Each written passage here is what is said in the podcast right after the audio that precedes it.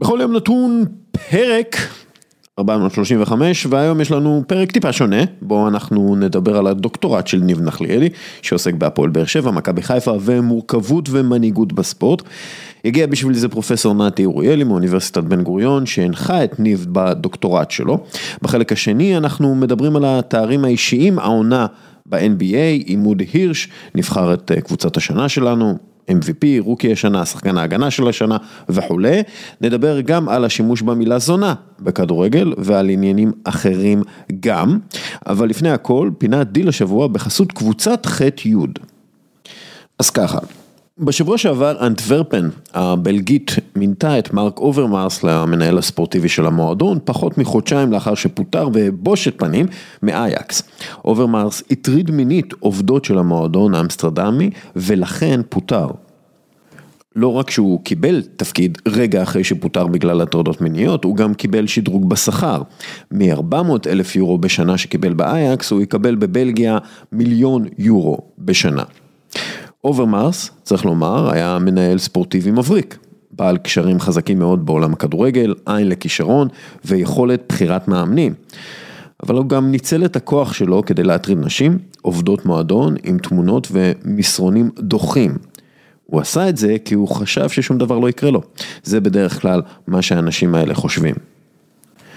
אין ספק שאנטוורפן מרוויחה כאן מנהל מקצועי מצוין, אבל, עבור חלק מהאנשים שמזוהים עם אנטוורפן, העסקת מטריד מינית, פחות מחודשיים אחרי שפוטר בגלל שהטריד מינית, היא חציית גבול. חברת כוח האדם סלקט החליטה למשוך את החסות שלה למועדון הבלגי. בחברה הסבירו, המינוי של אוברמארס הולך נגד כל הערכים והסטנדרטים של החברה שלנו. יש לציין שאוברמארס מחליף את לוציאנו ד'אונופריו שהורשע בשחיתות. אז אנטוורפן לא הלכה בדיוק על מינוי נקי. בכל מקרה זה מה שמסרו מקבוצת סלקט. אנחנו מאוד מופתעים מההחלטה להחתים את אוברמארס, כשותפים וספונסרים קבועים של אנטוורפן לא התייעצו איתנו או הודיעו לנו לפני המינוי. ההחלטה למנות את מרק אוברמארס, שלאחרונה הואשם בהתנהגות לא מוסרית, ובזמן זה הוא נחקר על כך בהולנד, הולכת נגד הסטנדרטים והערכים של קבוצת סלקט. במסיבת העיתונאים הראשונה שלו באנטוורפן, אוברמארס טען שהסיטואציה שהוא נמצא בה היא עניין פרטי היא לא. סוון ז'אק, המנהל הראשי של המועדון, אמר שהערכים של אוברמארס מתאימים לאלו של המועדון. זה די נורא להגיד את זה. ז'אק אגב לא דיבר עם אנשים שעובדות במועדון לפני המינוי. בקיצור זו החלטה נוראית ברמה המוסרית ובזכות סלקט גם ברמה הכלכלית. אין דרך למנוע ממועדונים לקבל החלטות לא מוסריות, אבל כן יש דרך להעניש אותם על זה. ספונסרים וגם אוהדים יכולים לפעול נגד החלטות כאלו. אתם רוצים למנות מטרידן לניהול הספורטיבי? יופי, אנחנו לא נשים את הכסף שלנו אצלכם, תבלו איתו. ראינו את זה לאחרונה ב- Raith Rovers הסקוטית, שם הספונסרית ואוהדים, ואפילו שחקניות במועדון יצאו נגד החתמת אנס, ואנחנו רואים את זה גם בבלגיה עם החתמתו של אוברמארס. פעמים רבות מועדוני כדורגל לא מצליחים לחשוב מעבר למגרש. מעבר לפעילות בשוק העברות השחקנים. לפעמים זו ממש חובה של הספונסרים והאוהדים להזכיר להם שזה לא כל מה שמשנה. יש למועדוני כדורגל מוסדות ותיקים, ערכים ואחריות חברתית. הפינה בחסות קבוצת ח'-י' שמביאה לכם את טלוויזיית אולד של LG, אלו הטלוויזיות המתקדמות בעולם, כל פיקסל מואר באופן עצמאי. זו איכות התמונה הטובה בעולם, וזה לפי כל הסקירות המקצועיות וביקורות הגולשים והמדע. מי זו קבוצת ח'-י'? היא יבואנית המותגים המובילים LG, אייסנס, אסקו, סנדיסק ועוד ועוד. קבוצת ח'-י' מביאה את שירות 100% איתך, שירות זוכה פרסים, המאזינים שלנו יכולים לרכוש מוצר ולקבל 60 יום זכות החזרה מלאה, לא אותיות קטנות, וגם אחרי שפתחו והשתמשו במוצר, לא סתם החבר'ה בח'-י' זכו בפרס המיל בתחרויות היוקרתית של שירות וחוויית לקוח. ועכשיו אנחנו עוברים לחלק הבא.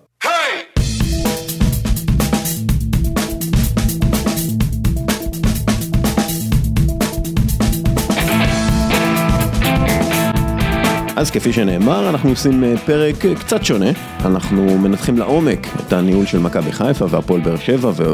ובכלל נכנסים לענייני אה, עומק של ניהול, אה, כמה לעומק, אה, ניב נחליאלי עשה על זה דוקטורט, אה, ככה לעומק. אה, בשביל לדבר איתנו על זה, אה, הבאנו את אה, פרופסור נתי אוריאלי. מהמחלקה לניהול תיירות ומלונאות בפקולטה לניהול אוניברסיטת בן גוריון. אה, תחום התמחות של סוציולוגיה ותיירות ופנאי, אבל נתי, אה, קודם כל מה נשמע? דבר שני, אה, מה, מה הקשר לספורט פה?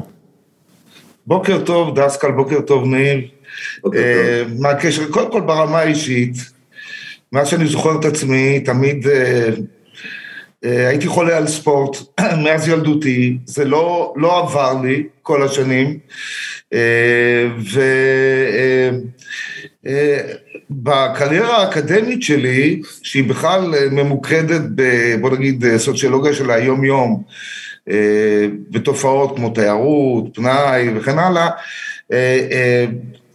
הייתי אומר שהשתעשעתי וחקרתי גם ספורט יחד עם סטודנטים בעיקר במשך השנים, אמנם כסיידקיק כזה, ובעיקר בשביל ההנאה שלי, אבל התוצאות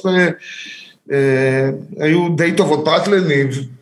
אוקיי, אבל, אבל בכל זאת גם משהו. אז בסך הכל זה בשבילי, מלווה אותי כל החיים. יש לי כבר ביוגרפיה די ארוכה של אוהד, וגם הייתי שחקן כדורגל בצעירותי אפילו. איפה? איפה זה? הפועל הרצליה, בנוער של הפועל הרצליה, היינו בליגה העילית אז, קבוצה לא רעה, אפילו די טובה הייתי אומר, והתיכון שלנו לקח את אליפות בתי הספר ונסענו לאליפות העולם לבתי ספר, הגענו לרבע הגמר, שברתי את היד ולכן פטרו אותי בחלק מהבגרויות, איכשהו צלחתי את העניין הזה, אז זה, זה, אני מחובר לספורט בעיקר ברמה האישית וקצת גם כחוקר, כן. אולי אני גם אוסיף עוד מילה על זה, בכל, אני חוקר תיירות במשך שנים, סוציולוג של תיירות, יכולתי באותה מידה להיות גם חוקר של ספורט. מה שעבד לזכות התיירות זה שהקימו פה מחלקה, היה, היה פה מבנה מוסדי שבעצם אפשר לי להעביר עשרות שנים במחקר של תיירות, מה שבספורט עדיין לא קיים בישראל מספיק, אולי מתפתח אבל לא קיים. איזושהי מחלקה אקדמית שמאפשרת לאנשים להתמקד בזה, אולי זה גם מעיד על המצב של הספורט באופן כללי בישראל, זה שעדיין אין מקום מוסדי שנותן לחוקרים אפשרות לעסוק באופן אקדמי בספורט, כמו בתיירות למשל. ניב, בגדול מה נחקר? מה בדקת בדוקטורט הזה? כן, אני אמשיך את מה שנתי אומר, נגיד מי שרוצה היום לעשות דוקטורט בספורט, אין בדיוק, צריך למצוא מנחה, אין איזה מסילה ברורה. כן, כמו שאתה אומר נתי, יש כבר התפתחות של זה, גם בקריאה אקדמית אונו, עם כבר תואר שני, בבינתחומי יש תואר שני בפסיכולוגיה חברתית, פסיכולוגיה של הספורט, במכללה מינהל, פסיכולוגיה של הספורט, אז כאילו זה, זה מתחיל. בגדול, מה חקרנו? אנחנו, חקרתי איך מנהלים את הלא ידוע הזה, אנחנו עוסקים בעולמות של מורכבות, שמיד אני, אני אגיד כמה מילים על מה זה מורכבות, והמחקר היה שלוש, בשלושה מועדונים, מכבי חיפה והפועל באר שבע, שקדם לזה גם מחקר בתזה על הפועל תל אביב. עכשיו, כל העולם הזה של, של הספורט הוא אידיאלי למחקר בתחום הזה של מורכבות, כי יש המון אמוציות, ויש הרבה הקצנה, ויש הרבה גורמים בתוך המועדון, מחוץ למועדון, תקשורת, אוהדים, כלומר, יש משהו שמייצר אה, הקצנה של דברים, ו, ויחסית אה, קל ומעניין לראות איך הדברים מתפתחים.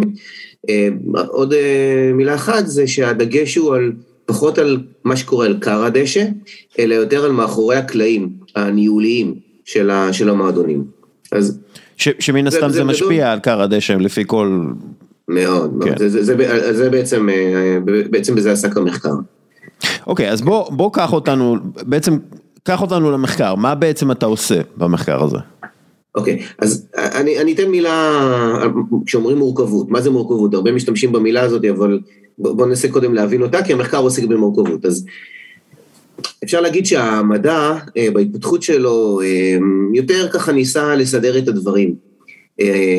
גם הגישות הניהוליות, בואו נתכנן, נציב יעדים, נבנה תוכנית עבודה, נעבוד לפיה, והדברים יעבדו כמו שאנחנו רוצים. ואנחנו רואים, בעיקר בפוסט-מודרניזם, שזה, אגב, זה עולם תוכן שנתי עוסק בו הרבה, זה שהמודלים הקיימים לא הכילו את המורכבות הזאת. הכל מתחיל להיות יותר מדי אה, מסובך, אה, הכל גם אה, בהתפתחות שלנו כאנושות, הכל הרבה יותר מחובר, כפר גלובלי אחד, הטכנולוגיה מאיצה דברים, המערכות הופכות להיות תלויות יותר זו בזו, ומתוך זה שראו שתכננתי א', יוצא לי ב', התחילו להתפתח גישות חדשות, והגישה החדשה המעניינת שאנחנו עוסקים בה זה מורכבות. מה זה מורכבות? נוכל לקחת את הקורונה כדוגמה, דוגמה מאוד טובה. אז uh, יש את האפקט הפרפר, היום זה כבר התחלף לאפקט העטלף, שזה התחיל איפשהו, שאנחנו אפילו לא יודעים מאיפה זה, מאיפה זה התחיל, ותוך פרק זמן יחסית קצר, בגלל שהכל מחובר להכל, הכל קשור בהכל, פתאום זה הפך להיות uh, גלובלי. ומצאנו את עצמנו די מהר במצב שאנחנו לא יודעים לצפות את הנולד. אי הוודאות היא מאוד מאוד גדולה, העמימות היא מאוד מאוד גדולה, אנחנו גם לא יודעים אפילו כרגע, הגלים האלה, מתי, מתי מגיע גל, מתי אה, נגמר הגל, אה, אתם יודעים, אפשר גם לקחת את זה לא רק לקורונה, אפילו עכשיו, כל, ה, כל המערכת היחסים שנרקמת בין ישראל לעולם הערבי, מי היה מאמין עד לפני כמה חודשים ש, שהיינו מגיעים לשם? כלומר, העסק הופך להיות כל כך משתנה וכל כך קשה לניבוי, אה, עם הרבה מאוד עמימות, וזה, וזה ה-Welcome לעולם של, של מורכבות, כשההשתנות, דברים שמשתנים לנו, הם לא לינאריים.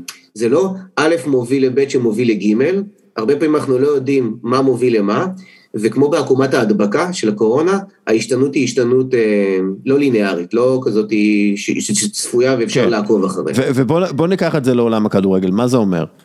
אוקיי, okay. אז בעולם הכדורגל, בגלל שיש הרבה מאוד אמוציות והרבה מאוד לחץ, ויש גם הרבה מאוד גורמים, זה, זה, זה הסיפור של מורכבות. לדוגמה, אנחנו נעמיק יותר בנושא של הפועל באר שבע, אבל כששואלים את השאלה איך הקבוצה הזאת הצליחה כל כך בשלוש אה, אליפויות רצופות בזו אחר זו, אז קשה לשים את האצבע על גורם אחד, זה מאוד מאפיין מורכבות. הסיפור זה שיש מגוון גורמים, ו- וגם יש אינטראקציות בין הגורמים, זה לא גורם אחד שבגללו הכל uh, קורה. אז לדוגמה בבאר שבע, מה הוביל להצלחה? הרבה דברים. Uh, הם עברו לאיצטדיון חדש, שזה משנה משהו בתרבות uh, סביב המועדון. ויש שם ראש עיר שהוא מאוד שונה, אפרופו חיפה או ערים אחרים, מאוד שונה בתרומה שלו ובגיבוי שלו. וכמובן יש את אלונה שהביאה את עצמה, נדבר על זה בהמשך, ואת הפילוסופיה שלה, וגם הביאה הרבה כסף. וגם נוצר מצב של שחקנים שחלקם הגדול בכלל לא ברק הביא. אלישע הביא אה, לפני כן, ויש את ברק, ויש את הצוות שלו, כלומר, יש הרבה מאוד גורמים, זה מה שיפה במורכבות, קשה לשים את האצבע על גורם אחד, יש הרבה גורמים, וגם הרבה יחסי גומלין בין הגורמים האלה, שהופכים את העסק למה שאנחנו קוראים לו אה, מורכב. נתי, כשאתה, כשאתה מלווה פרויקט כזה או דוקטורט כזה, אה, מה, מה הדגשים שאתה מחפש? אוקיי, אני, במקרה של הדוקטורט הספציפי, במקרה של ניב, הדבר אולי הבולט ביותר, אני, אה, אה, בשלבים מאוד מוקדמים אה, שמחתי לראות שיש לי פה עסק עם בחור, עזוב שהוא חביב, שהוא אינטליגנט, עם יכולות, אבל אני הרגשתי שבמקרה של ניב, שהוא יועץ ארגוני, אחד מהתפקידים העיקריים שלי היה להפוך אותו מיועץ לחוקר, וזה ליווה אותנו במש... במהלך התקופה כל הזמן. לניף תמיד היו הצעות, מה לעשות, איך, והוא בא כבר עם רעיונות טובים. ואני כל הזמן משכתי אותו אחורה בחזרה, מבחינתי לשאול את השאלות הנכונות. קודם כל בוא נתחיל ונשאל את השאלות. עכשיו, אם אני אוכל להתייחס קצת למה שניב אמר, אה, העבודה, ש... הדוקטורט שלו עוסק ב... פילוסופיות של ניהול בעצם. החיים הם תמיד מורכבים, זה לא שיש חיים שהם אינם מורכבים, השאלה איך מבינים אותם. עכשיו, אה, גישה אחת, פילוסופיה אחת, היא פילוסופיה שהיא, אה, בוא נאמר, אה, דיכוטומית, חותכת, והיא גם תפיסת ניהול כזו, שחור ולבן. יש מישהו שהוא מנהל והוא שולט והוא מחליט את הכל ויש שחקנים שהם אולי לא מבינים הרבה וצריך להציב אותם כמו פיונים על לוח. ומצד שני יש תפיסה אה, שזו התפיסה שמלווה את הדוקטורט, היא נותנת את הטון בדוקטורט, שצריך לשים לב יותר לניואנסים, וצריך להבין שאי אפשר לשלוט בהכל, ואולי הדרך הנכונה יותר, כוללת בתוכה את ההבנה הזו, שגם בכלל בחיים, שאני אה, מבין שאני לא יכול לשלוט בהכל. אה, אה, כשאני חושב, אם אני עושה לזה מגבלה נניח לעולם הפוליטי, אני חושב על אהוד ברק.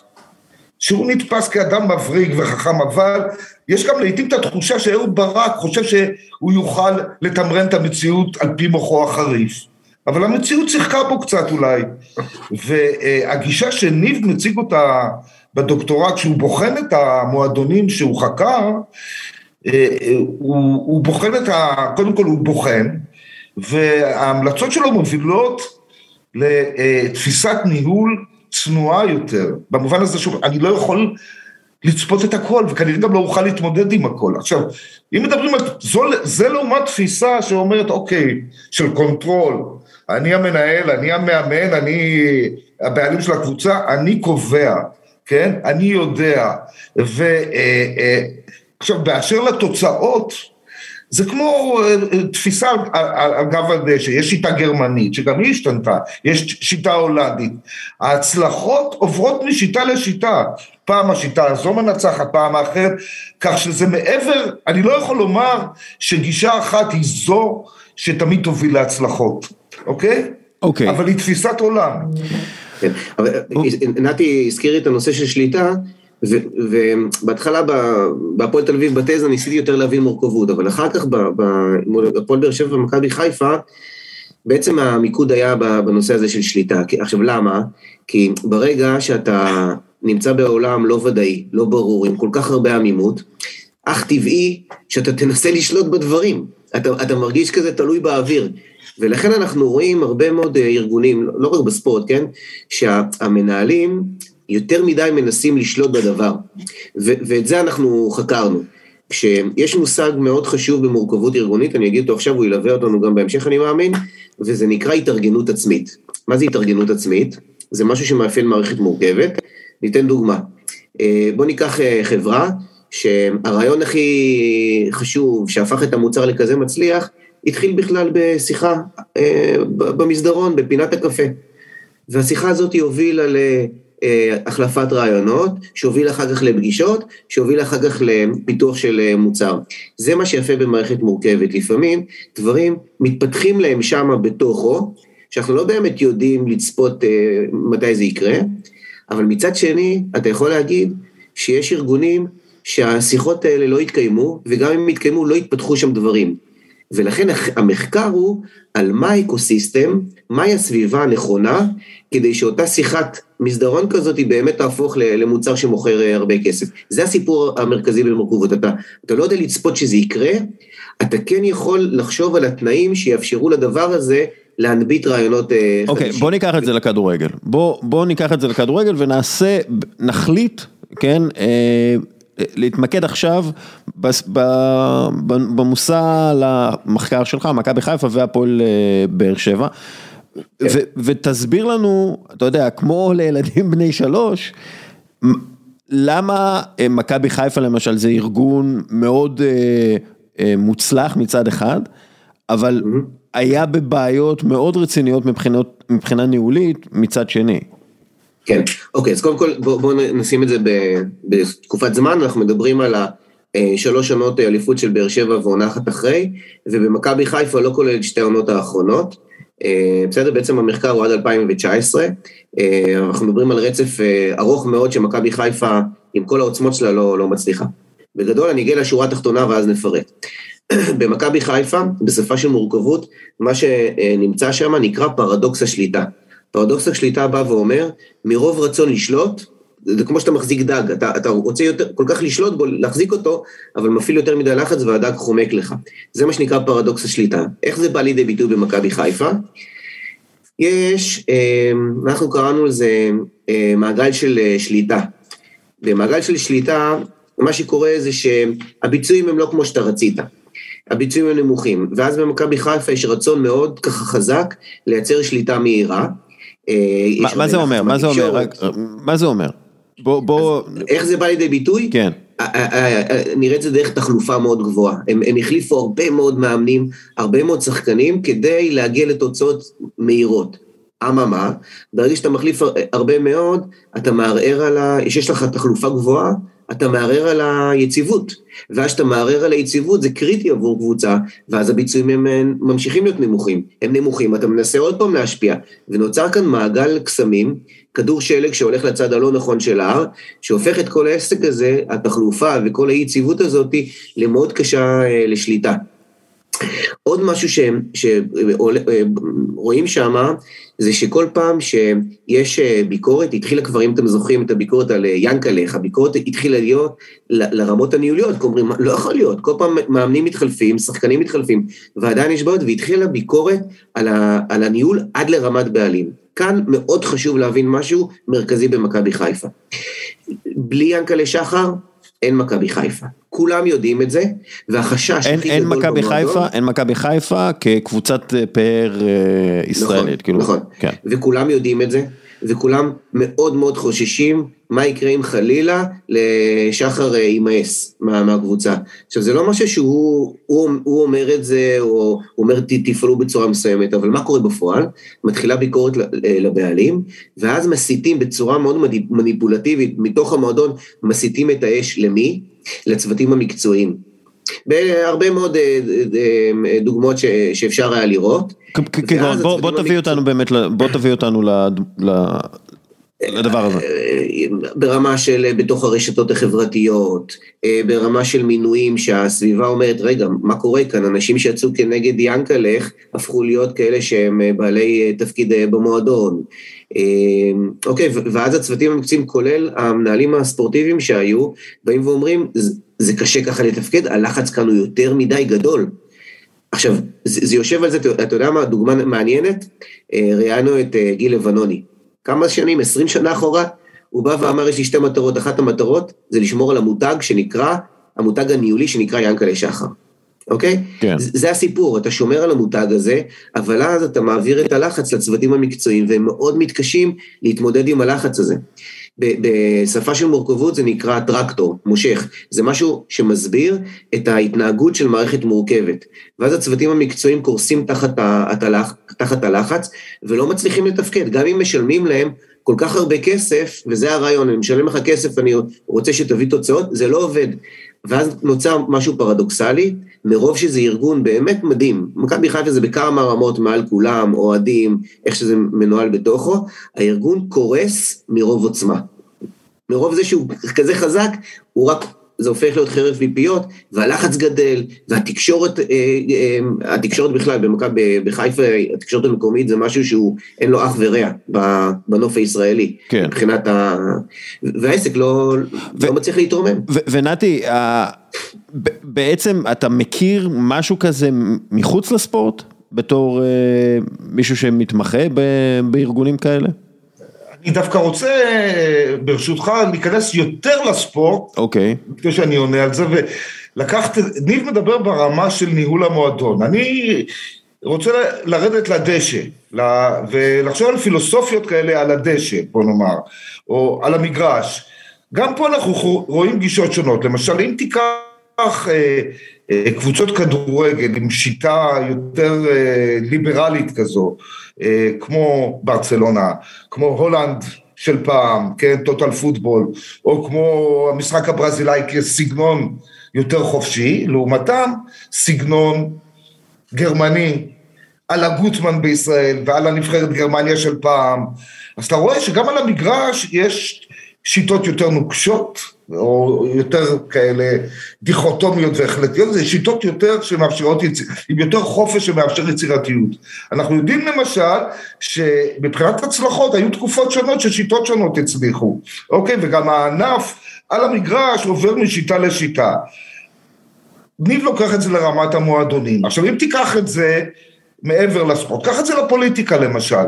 תחשוב על הממשלה הנוכחית מול הממשלה הקודמת. אני לא ממש, לא רוצה לדבר על ביצועים וכן הלאה, אבל התחושה הייתה שבממשלה הקודמת התפתח כבר אה, שלטון הרבה יותר סמכותני, אוקיי? כשהפעם, כשבממשלה הנוכחית, אולי עקב הנסיבות יש אה, גישה הרבה יותר אה, משחררת כזו, ולא ממקדת באדם אחד, בעקרונות נוקשים יותר. אז זה אותו, אותו רעיון שניב לקח אותו לרמת ניהול מועדון כדורגל, כן? אנחנו יכולים לקחת את זה או פנימה לתוך המשחק עצמו וגם מחוצה לו, אבל זו התפיסה הכללית, התפיסה הכללית של הדוקטורט של ניב במקרה הספציפי תחת תיאוריה של מורכבות ארגונית, אז הוא מדבר על אה, אה, אה, חופש בתוך מסגרת כשיטה ליברלית, יותר נקרא לה, מול פרדוקס השליטה שזה, שזו שיטה הרבה יותר אה, סמכותנית נקרא לה, ואלה בעצם שתי התפיסות המרכזיות שהוא בוחן את המועדונים על פיהן. אוקיי? והוא בא עם פילוסופיה מסוימת, ומציג אותה, וירד לתוך הפרטים ברמות שונות של המועדונים.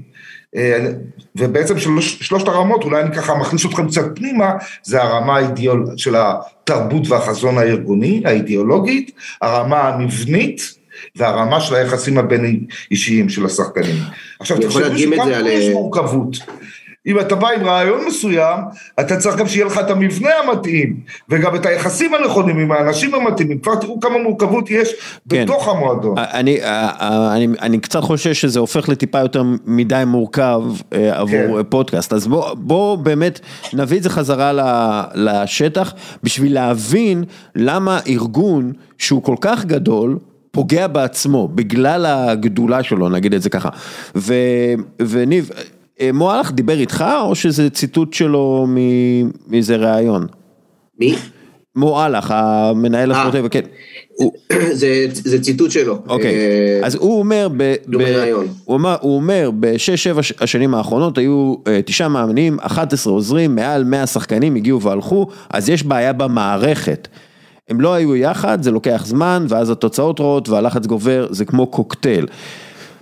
מה, מה זה אומר במשפט כזה ב, בעבודה כן, שלך? זה, זה בדיוק פרדוקס השליטה שהזכרתי לפני כן. כן. יותר מדי ניסיון מכוונות מאוד טובות לנסות לעשות שינוי, אבל תראו את המספרים, מה שאתה הקראת עכשיו זה מספרים שמערכת לא מצליחה, היא, לא, היא חייבת את היציבות, וכשאין את היציבות אז הביצועים עוד יותר אה, מידרדרים. אתה חייב את היציבות הזאת, אוקיי? ואז בגלל שיש לך כסף, וכאילו כסף פותר הכל וזאת העוצמה, הכסף בסוף הוא, הוא חרב פיפיות, הוא יוצא, הוא יוצא כנגדך. כי משקיעים אני, יותר, אני... כאילו זה סוג של עלות שקועה כזאת באיזשהו מקום? משקיעים יותר במערכת לא מתפקדת? עלות שקועה לא, לא פרופורציונלית ובלי יותר מדי חשיבה קדימה. אמ, אגב, אה, לקראת סוף המחקר, כבר היה אפשר לראות במכבי חיפה שיפור מאוד גדול, גם בהחלטה של אה, את מי לקחת, איך לקחת, לא דיברנו על זה, אבל סביב הלחץ הזה אה, נוצרה כוורת מאוד אה, משמעותית סביב מקבל ההחלטה בסוף, שזה שחר, אגב שחר מאוד מעורב בכל מה שקשור בהבאת שחקנים, כן. בדברים שמתנהלים במכבי חיפה, ורק מהכוורת הזאת ומערכת הלחצים שמופעלת עליו מכל מיני כיוונים, מסוכנים וכן הלאה, מבינים שקבלת החלטות היא, היא לפעמים היא לא מספיק אה, מעמיקה ו, ורציונלית, שאגב, הם מאוד שיפרו את זה בהמשך. עכשיו בוא ניקח את זה למשל, אה, קבלת החלטה, איזושהי קבלת החלטה שאתה מודע אליה, ש, שחקרת וקרתה והובילה לבלגן, או יצרה טיפה יותר בלגן, או הוסיפה עוד אה, אלכוהול לקוקטייל כן. המאוד משונה הזה. כן, אם אפשר רגע... ניב, אם אפשר גם להתייחס ל, למשל ליחס לאוהדים, אוקיי? שזה גם כן, יש הבדל גדול בין מכבי חיפה והפועל באר שבע, בניסיון לשלוט או איך להתמודד עם האוהדים, שזה מרכיב מאוד חשוב בכל מועדון. כן. כן, נכון. אמ, דוגמה להחלטה, עכשיו זה לא, לא דעה אישית שלי, בסדר? אני בעצם בא ומביא את איך שהדברים גם אה, מתפרשים, מתוך המועדון ומחוץ למועדון. אמ, מינוי כמו מינוי של גיא לוזון. שיש משהו באופי שלו, הוא מאוד, הוא מאמן שהצליח, אבל במועדונים מסוימים, במכבי חיפה זה משהו קצת אחר. אמ, אז, אז, אז אתם מבינים, יש כאן, יש כאן קושי, או מינוי של אותו שחקן, לא זוכר את השם שלו, היווני, חלוץ היווני שאורי קופר התייחס, שהוא אה, מאוד קשה לו להתבטא בתקופות אה, לחץ. אמ, שחקנים טובים, אבל השאלה אם הם מתאימים למערכת, וכשקבלת החלטות עם הרבה מאוד רעשים, אז אה, יש הרבה מאוד פספוסים, ופספוס מוביל לפספוס, לחץ גורר לחץ. אולי אפשר לראות נתי, הזכרת לפני כן את הביטוי שנקרא חופש בתוך מסגרת. אז אם יש פרדוקס השליטה, מרוב שליטה אנחנו משיגים עיבוד שליטה, חופש בתוך מסגרת זה, זה, זה, זה בדיוק הפילוסופיה השונה מזה. אתן דוגמה מכר הדשא מהפרקט, התקפת המשולש של פיל ג'קסון. מה זה התקפת המשולש? אתה כל הזמן צריך ליצור משולש בין השחקנים, הם כל הזמן תלויים אחד בשני בתנועה של אחד מובילה לתנועה של אחר. כלומר, יש הרבה מאוד משמעת כאן בדבר הזה. אבל מה יפה? ברגע שאתה מקפיד על המשמעת ויש משולש, כשיש לך את הכדור ביד, יש לך הרבה אופציות. אתה יכול למסור, לכדרר, להיכנס, לקלוע. אז זה ממחיש שככל שאתה מייצר משמעת כדי לייצר סיסטמה מסוימת, לאינדיבידואל יש יותר מקום להראות את היצירתיות שלו. אוקיי? אז, אז זה ממחיש שככל שאנחנו נקפיד יותר על מסגרת ומשמעת, כן? כל ההיבטים האלה, ככה יתאפשר לפרט, לאינדיבידואל, יותר חופש פעולה ומקום להביע את היצירתיות. בסדר? זה, זה, זה בגדול חופש בתוך מסגרת. ומה שאפשר לראות בהפועל באר שבע, זה חופש בתוך מסגרת. איך זה בא לידי ביטוי? איזה מסגרות קיימות? אז נתי הזכיר את, את, את, את שלושתם. מסגרת אחת, או מישור אחד, זה המישור הרעיוני. בהפועל באר שבע לא סתם משחקים כדורגל בשביל הכדורגל, הכדורגל אה, זה נקרא המושג באר שבעיות. אה, אנחנו הפריפריה, אנחנו מרימים את המבט שלנו בגובה העיניים למרכז. אנחנו מספיק טובים, ואז הכדורגל הוא הרבה מעבר לכדורגל.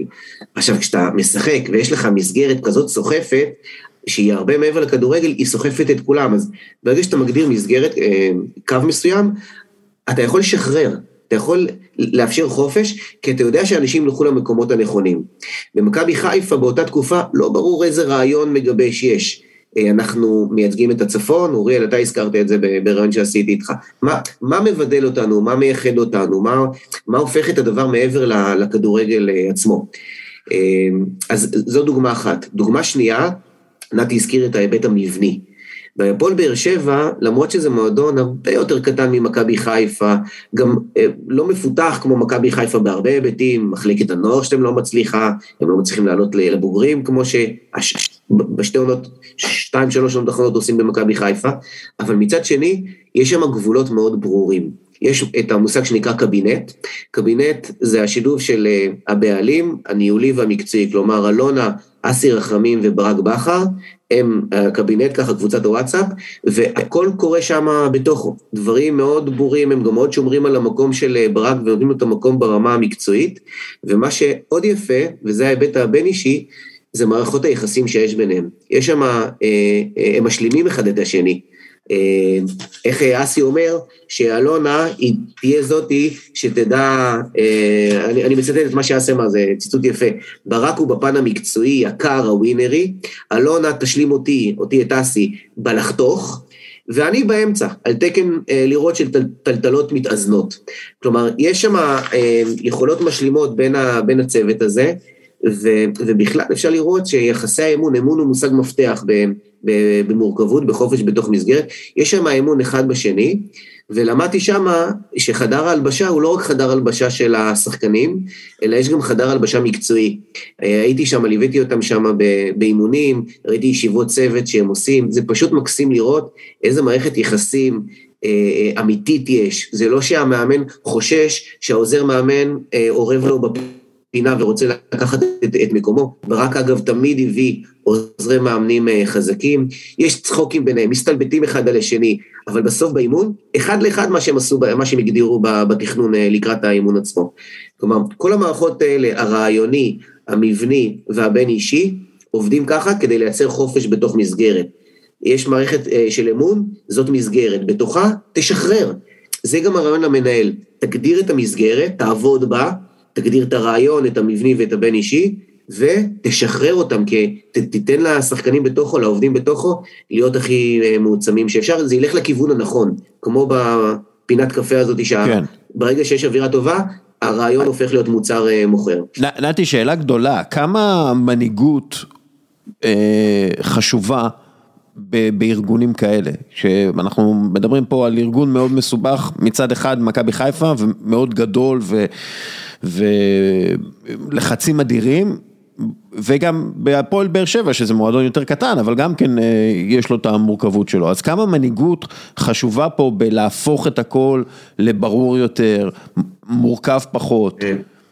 אני חושב שהשאלה היא, איזה סגנון של מנהיגות אה, אה, מתאים למועדון, אה, כי מנהיגות זו מילה כללית, וההבדל הוא באמת, וצריך להיות האדם שיתאים לסגנון המנהיגות המסוים, אם זה מנהיגות יותר סמכותית וצנטרליסטית מצד אחד, או, או מנהיגות שהיא יותר פלורליסטית ויותר משתפת. כלומר, אם אני לוקח את המודלים הארגוניים ועושה להם רדוקציה לרמת הפרט, אז זה מוביל אותי לסגנוני מנהיגות יותר צנטרליסטי ויותר פלורליסטי, ו, וזה בא לידי ביטוי במועדונים שהוא חקר. אני לא מכיר את אלונה אישית, אני ניזון מהדאטה שאסף ניב, ומסתבר שבאמת יש... זה מעניין, כי שחר הוא, הוא ברמה האישית, הוא לא צריך לעשות הרבה, דמותו מקרינה מעצם התפיסה של האנשים אותו. אוקיי, זה לא שאני אומר שאישיותו של שחר היא שונה מאישיותו של... אבל ב... איך שהוא נתפס במועדון, זה מוביל להתנהלות של המועדון בצורה מסוימת. אני יכול להגיד ש... אני רוצה להוסיף עוד שנייה, רגע, עוד נקודה. אה, אה, להזכיר שניב חקר עוד מועדון, הוא חקר את הפועל תל אביב לעבודת המאסטר שלו. ואם אנחנו מציבים, אה, והוא עשה את זה בתקופה של ההתמוטטות שלהם כמעט, שנתיים לפני, אני חושב 2013, 2015. כן, עם אמיר כבירי. עם כבירי, כן. ואם אנחנו מציבים את שלושת המועדונים האלה על איזושהי סקאלה, אנחנו מוצאים שהפועל תל אביב נמצאים במקום של הכי הרבה, כאילו, אה, אי סדר כזה. אה, של כאוס, או אפילו, זוכר אפילו את הביטוי שלו, הכרוניקה של הבלגן, כן? הכרונולוגיה של הבלגן, שזה... כן. מכבי חיפה נמצאים בקצה של ה over שליטה, של שליטת יתר, ובאר שבע נמצאים פחות או יותר על פי מה שניב אה, פרשן ומפרשן באמצע, בין שני המועדונים, נמצאים בנקודת האיזון הזו. אה, ואני רוצה אולי להוסיף עוד מילה בקשר לסגנונות ניהול, ואיך הם מובילים בסוף לתוצאות גם על המגרש.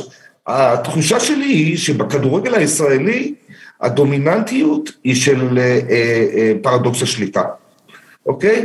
ולדעתי זה מוביל אותנו לכך שיש תחושה גם בקרב אוהדים ואנשים שבעלי עניין בספורט, שלמשל בנבחרת ישראל בכדורגל, ובכלל בכדורגל הישראלי, שחקנים פשוט עולים למגרש עם פחד.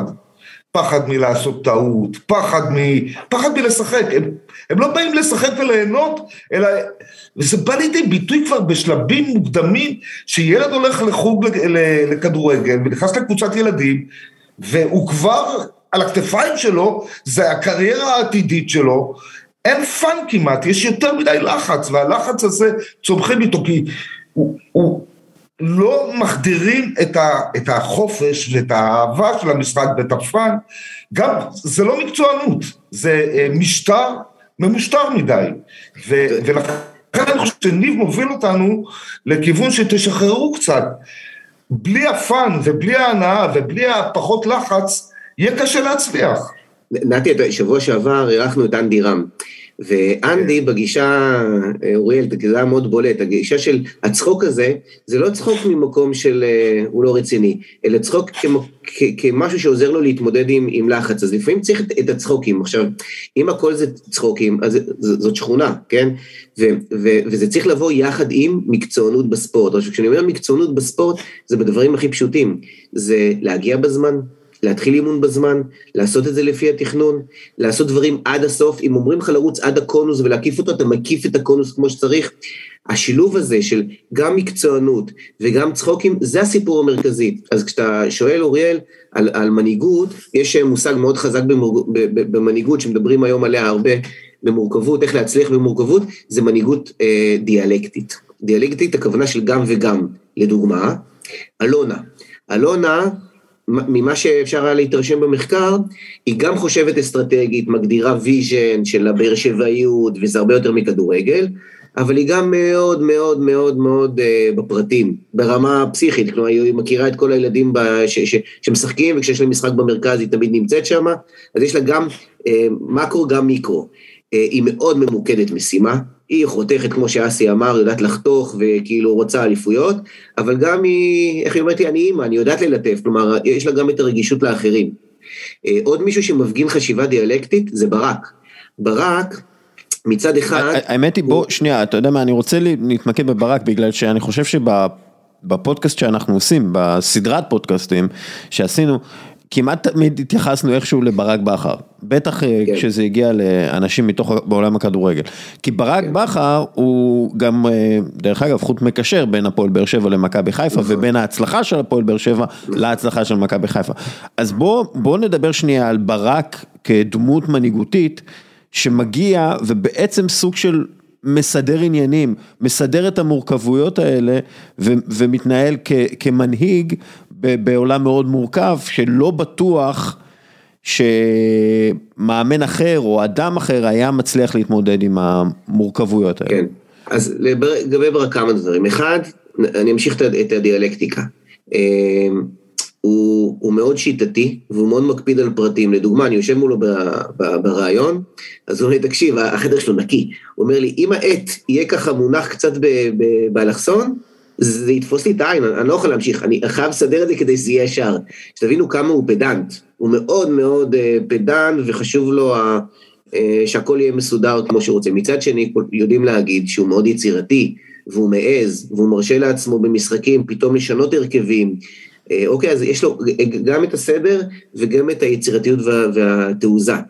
מעבר לזה, ברק, אנחנו מדברים על זה הרבה בפודקאסט, זה, זה, זה המאמן העתידי שהוא לא רק מאמן את השחקנים, הוא גם מנהל את הצוות שלו. הוא, הוא הופך את הצוות שלו לכזה שמעצים אחד את השני. הם אומרים לי בצוות, תשמע, אנחנו לא יועצים, אני לא אומר לך, אני משתף אותך בתחושות. אה, אה, אה, חבר בצוות שלו בא ואומר, אם במועדונים אחרים הייתי אומר משהו מקצועי והיו אומרים לי, שב בשקט, מה אתה מבין?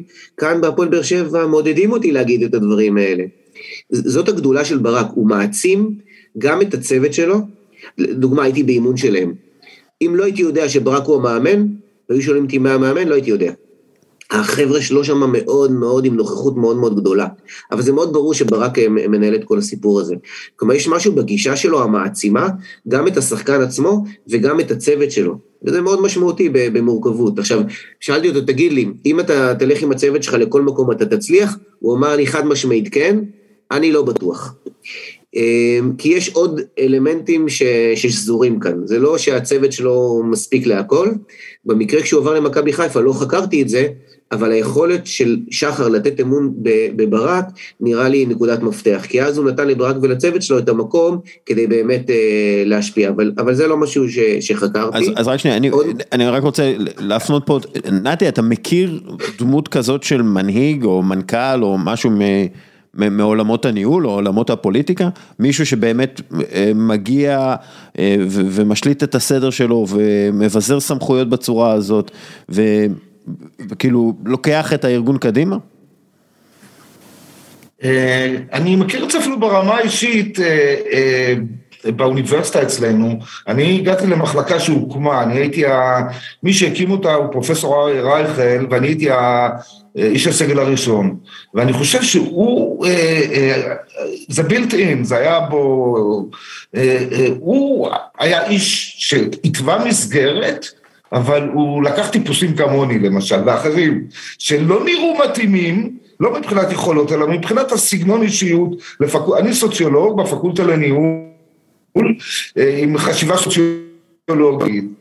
הייתה לו את ה... היה, את ה... היה לו את החזון הזה לראות שכאילו, לצאת מהמסגרת הזו, וזו דוגמה שאני מכיר אותה מה, מהחיים האישיים שלי. אבל אני, אני רוצה להתייחס אם אפשר רגע, לשאול אותך אני, שאלה שכאילו אני חושב ששואלים אותה לפעמים, הנה ברק בכר עשה את זה בהפועל באר שבע, נראה שהוא עושה את זה, עושה את זה בחיפה, אתה חושב שהוא הוא יתאים לאמן את נבחרת ישראל למשל? לקחתי איתו צוות האם זה יכול להתאים לאימון הנבחרת? בטח אנשים שואלים את השאלה הזו. כן, אה, קודם כל אני לא יודע, אין לי מושג, כן. אבל אני כן יכול להגיד על ההבדלים. במועדונים יש לך את הקשר היומיומי עם השחקנים, ויותר קל להתוות אה, מדיניות ושיטה. בנבחרות זה לא שהם לא נפגשים, אבל הם נפגשים הרבה פחות, וזה יותר קשה לייצר את הדבר הזה. ולכן אני חושב שהשאלה היותר מתאימה, לא, זה לא העיסוק במאמן עצמו, זה איך אתה מייצר את השיטה הזאת מרמת ילדים נערים בואכה בוגרים ברמת אה, נבחרת. מה הפרופיל אה, הנכון לנו של שחקן ישראלי ש, שיותר מחדד את הייחודיות שלנו, היצירתיות שיש, התעוזה הזאת, החשיבה הזאת מחוץ אה, לקופסה. אה, זה כאילו יותר הניהול המקצועי של הנבחרות, זאת השאלה יותר אה, לדעתי אה, חשובה כאן ופחות זהות המאמן עצמו. לגבי ברק, אז עוד פעם, לדעתי הוא יכול להשפיע יותר במועדונים, אבל יכול להיות שגם יצליח בתור בתור מאמן. אני, אני אענה, אה, אוריאל, לשאלה שלך, רצית דוגמה מה, מהעסקים. אז דוגמה ש, ש, ש, שעלתה על זה בפיקסר, פיקסר יש מנהל שקוראים לו מהנדס חברתי, הוא, הוא תופס את עצמו, הוא קורא לעצמו אני מהנדס חברתי. אני כבר לא זה שאני בהכרח יודע מה הכיוון ולאן צריך להגיע, תפקידי זה לגרום למצב שבפיקסר מתקיימים דיונים מפרים. אני, אני, הוא קורא לעצמו, אני די-ג'יי, אני אחראי על האווירה כי באווירה של אמון, ואווירה של אפשר עם ויכוחים גם אה, קשים, אבל לא ויכוחים שמבטלים את האחר, משם אנחנו נצליח. אז אתם מבינים, זה כאילו לא המנהל של פעם, של קדימה אחריי ואני יודע בדיוק לאן להגיע, אלא כזה שאומר, אני כאן צריך לייצר את המסגרת, מסגרת של אווירה נכונה, שיש כיוון ברור, ומשם האנשים ידעו אה, לאן ללכת. זו, זו גישה מאוד מאוד שונה ממה שאנחנו אה, מורגלים לה. עכשיו עוד משהו, רק פשוט אני לא רוצה לשכוח, אני ככה מדבר הרבה על הפועל באר שבע, ואיזה יופי, גם במחקר עצמו, בשנה שאחרי האליפויות, אפשר לראות סדקים, אפשר לראות גם את אלונה, מתחילה להיכנס יותר לעולמות של פרדוקס השליטה. יותר מדי מנסה לשלוט, יותר מדי מנסה להכווין את הדברים, ובסוף באמת העסק, אה, גם זה טבעי, כן, אבל אה, פחות הצליח, אני לא אומר שזה רק בגלל זה, אבל חשובה האמירה הזאת כדי לשים את הדברים בפרופורציות, ומכבי חיפה בדיוק הפוך. אה, מתחילים לעבוד בצורה יותר, יותר נכונה. בוא, בוא נדבר בעצם. אני רוצה, אם כן, אפשר uh, להתייחס לדברים של ניב, אם חושבים על תורות הניהול מראשיתן, הם התפתחו עם תפיסה של הנדסה, עם הניהול המדעי של טיילור, שבעצם היה מהנדס. והתפיסה של טיילור הייתה שארגון הוא כמו מכונה, ואני צריך להפעיל את האנשים כמו ברגים, ואם אני אשנה להם את התאורה ואשנה איזה משהו טכני במצב, אני יכול לשלוט במכונה. התפיסה הזאת כבר אה, התבדלת, כלומר נתפסת כמאוד מיושנת, כן? ועם התפתחות של פגישת יחסי האנוש, זה ממש בבסיס של הניהול, שהדברים יותר מורכבים, ועוסקים פה בבני אדם, וצריך, אה, ואי אפשר לשלוט בבני אדם כמו ששולטים במכונה. אוקיי? והגישה של מורכבות ארגונית היא גישה שצמחה מתוך הגישה הזאת של יחסי האנוש, מתוך גישה שמבינה שהדברים מורכבים יותר, ושאי אפשר לשלוט לחלוטין בבני אדם, בין אם זה בארגון זה או בארגון אחר, וגם כמובן בתחום הספורט או בתחום הכדורגל שבו ניב מתמקד. וניב בעצם מציע המשך של הגישה שמתייחסת יותר לניואנסים ויותר למורכבות, זו אומרת, תשחררו, קצת, לא לגמרי, אבל תשחררו קצת, זה בבסיס של העבודה שלו. כן. בוא, בוא נדבר באמת על, על תובנות מתוך המחקר במבט, אה, במבט אה, ציפור. כלומר, מה, מה כן. אנחנו... איך אנחנו לוקחים את המחקר הזה ומשתמשים בו כדי לשפר את מצב הספורט בישראל, ואגב, אה, מי שמנהל קבוצה או מי שמנהל אה, ארגון ספורט אה, קהילתי כלשהו ומאזין לנו, מה הוא יכול לקחת מהמחקר הזה? כן, אתה, אתה שומע הרבה מאנשים שמסתכלים עלינו מבחוץ, מאמנים מחו"ל שהגיעו, הם, מה הם אומרים, נתחיל בכדורגל, הם אומרים אנחנו מאוד טכניים ויצירתיים. עכשיו כאן יש פספוס מאוד גדול, כי ברגע שאתה יצירתי, אז תייצר את האקו-סיסטם שמבליט את היצירתיות הזאת, אוקיי? מה קורה בפועל? בפועל, בגלל חשיבה הישרדותית, תשאל כל מאמן, הוא עסוק בעיקר בהישרדות. הישרדות מוביל למצב ש... זה פשוט מוביל לשם לפרדוקס השליטה. אתה מרוב החשש הזה, החשש מניע אותנו, ולהישרד, אתה מנסה לשלוט בהכל. כשאתה מנסה לשלוט בהכל, אתה מאבד את השליטה, זה עודף שליטה. ולכן, אני, אני, אני, מאוד חשוב לי, זה מסר מאוד חשוב לי למי שמקשיב לנו. אני שומע הרבה מאוד אנשים שאומרים, יש לנו שחקנים עם פוטנציאל מאוד גדול. יותר מזה, יש לנו גם מאמנים עם פוטנציאל מאוד גדול. אבל בגלל שהאקוסיסטם הניהולי הוא כזה שהוא יותר הישרדותי, קשה מאוד לבוא לידי ביטוי. כולל דוגמאות של מאמנים שהצליחו בחו"ל ולא הצליחו בארץ, גם בכדורסל. כלומר, אם אנחנו רוצים לעשות קפיצת מדרגה, הסיפור המרכזי, זה לא רק, אבל הסיפור המרכזי זה הפן הניהולי. לייצר אקו סיסטם מתאים, שהיצירתיות הזאת תבוא לידי ביטוי, בוא, זה הולך. בוא ניקח את זה, בוא ניקח את זה ליוסי בניון עכשיו, נבחרת ישראל. מה, אם אנחנו מסתכלים, האם ההתאחדות לכדורגל זה ארגון מורכב? האם נבחרת ישראל זה, זו משימה מורכבת? אה, מה, מה צריך לעשות? אה, על, על סמך... אתה רוצה או ש... לא, לא, על, על סמך כאילו מה, ש... כל, מה שלמדת. קודם כל, אה, ההתאחדות לכדורגל זה מערכת מורכבת. יש בה הרבה גורמים, אה, בתוך ההתאחדות, מחוץ להתאחדות, האוהדים, התקשורת, ההיסטוריה הלא מחמיאה שלנו שמייצרת לחץ בפני עצמה. אה, עכשיו שיש דרג של מנהל מקצועי של יוסי, ויש מאמנים, ויש מאמנים בנבחרות השונות, וצריך לייצר קו. זה לגמרי מערכת מורכבת עם ריבוי גורמים, עם אה, חוסר ודאות מאוד גדולה, כי אנחנו בתחום שהוא בהגדרה חסר, אה, חסר ודאות, אז התשובה היא כן, זו מערכת מורכבת. במערכת מורכבת, אני חוזר למה שאמרתי לפני כן. מה זה חופש בתוך מסגרת? בואו נייצר קודם כל מסגרת. נייצר מסגרת שמתחילה מהילדים נערים ועד הבוגרים. נגדיר לעצמנו מה הפרופיל של השחקן שאנחנו רוצים לטפח, נעשה מיונים של השחקנים לפי הגישה הזאתי, נפתח אותם לפי הגישה ונתמוך בהם לפי הגישה הזאתי, אה, נחפש מאמנים שהם כאלה. כל המערכת היחסים בין הנבחרות לבין המועדונים, זה דבר שלעצמו הוא מאוד מורכב, הרי בסוף השחקן מתפתח לא בנבחרת, הוא מתפתח במועדונים. אז איך אנחנו מייצרים קו? אה, אומר מואלך בריאיון, שאנחנו בהולנד יושבים אלקמר ופס ואייקס ודנים ביחד, מנהלים מקצועיים במועדונים, באיך לפתח את הכדורגל ההולנדי. הוא אומר לכתב לי, יוסיפוביץ', הוא אומר, עכשיו תדמיין שעושים כזה דבר בהפועל באר שבע, מכבי חיפה, מכבי תל אביב. זה, קל לך לדמיין את זה, זה יותר קשה, נכון? כלומר, זה מתחיל, זה לא רק ההתאחדות, זה כל ההתנהלות של השיתופי פעולה שצריכים להיות כאן, בתוך ה... ואני מדבר יותר על מחלקות הנוער, כדי שהדבר הזה יצליח. אתה יודע כמה פעמים שמעתי שהמועדונים אומרים, איך, אני שולח את השחקן שלי לנבחרת, זה לא כמו שהייתי רוצה. אמ, חוסר אמ, אה, תיאום, יש אימון בעצימות גבוהה, הוא חוזר למועדון בעצימות גבוהה, פאפ, השחקן אה, נפצע. היום אגב זה, זה, זה השתפר. כלומר, זה מאוד מערכת מורכבת של כל הגורמים האלה ביחד, ו, ו, וכאן חייבים את המסגרת, את המסגרת הברורה. עכשיו, ברגע שאנחנו מגדירים, נגיד, שאנחנו רוצים את השחקן היצירתי מצד אחד, אבל גם ממושמע מצד שני, בואו נחפש את השחקנים האלה, בואו נפתח אותם בכיוון הזה. זה, זה הכי חופש בתוך מסגרת שיכול להיות. כן. כשאני חושב על הנבחרת, אני חושב על ההתפטרות של המאמן של הצעירה לפני איזה אה, שבועיים, שלושה.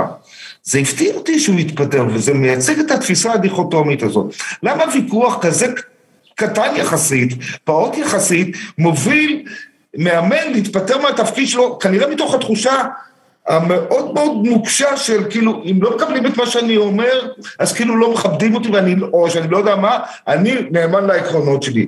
אתה יכול להיות גם גמיש, זה לא היה אישו כזה גדול בעיניי, שהיה אמור לגרום לכך שהוא יעזוב את התפקיד שלו.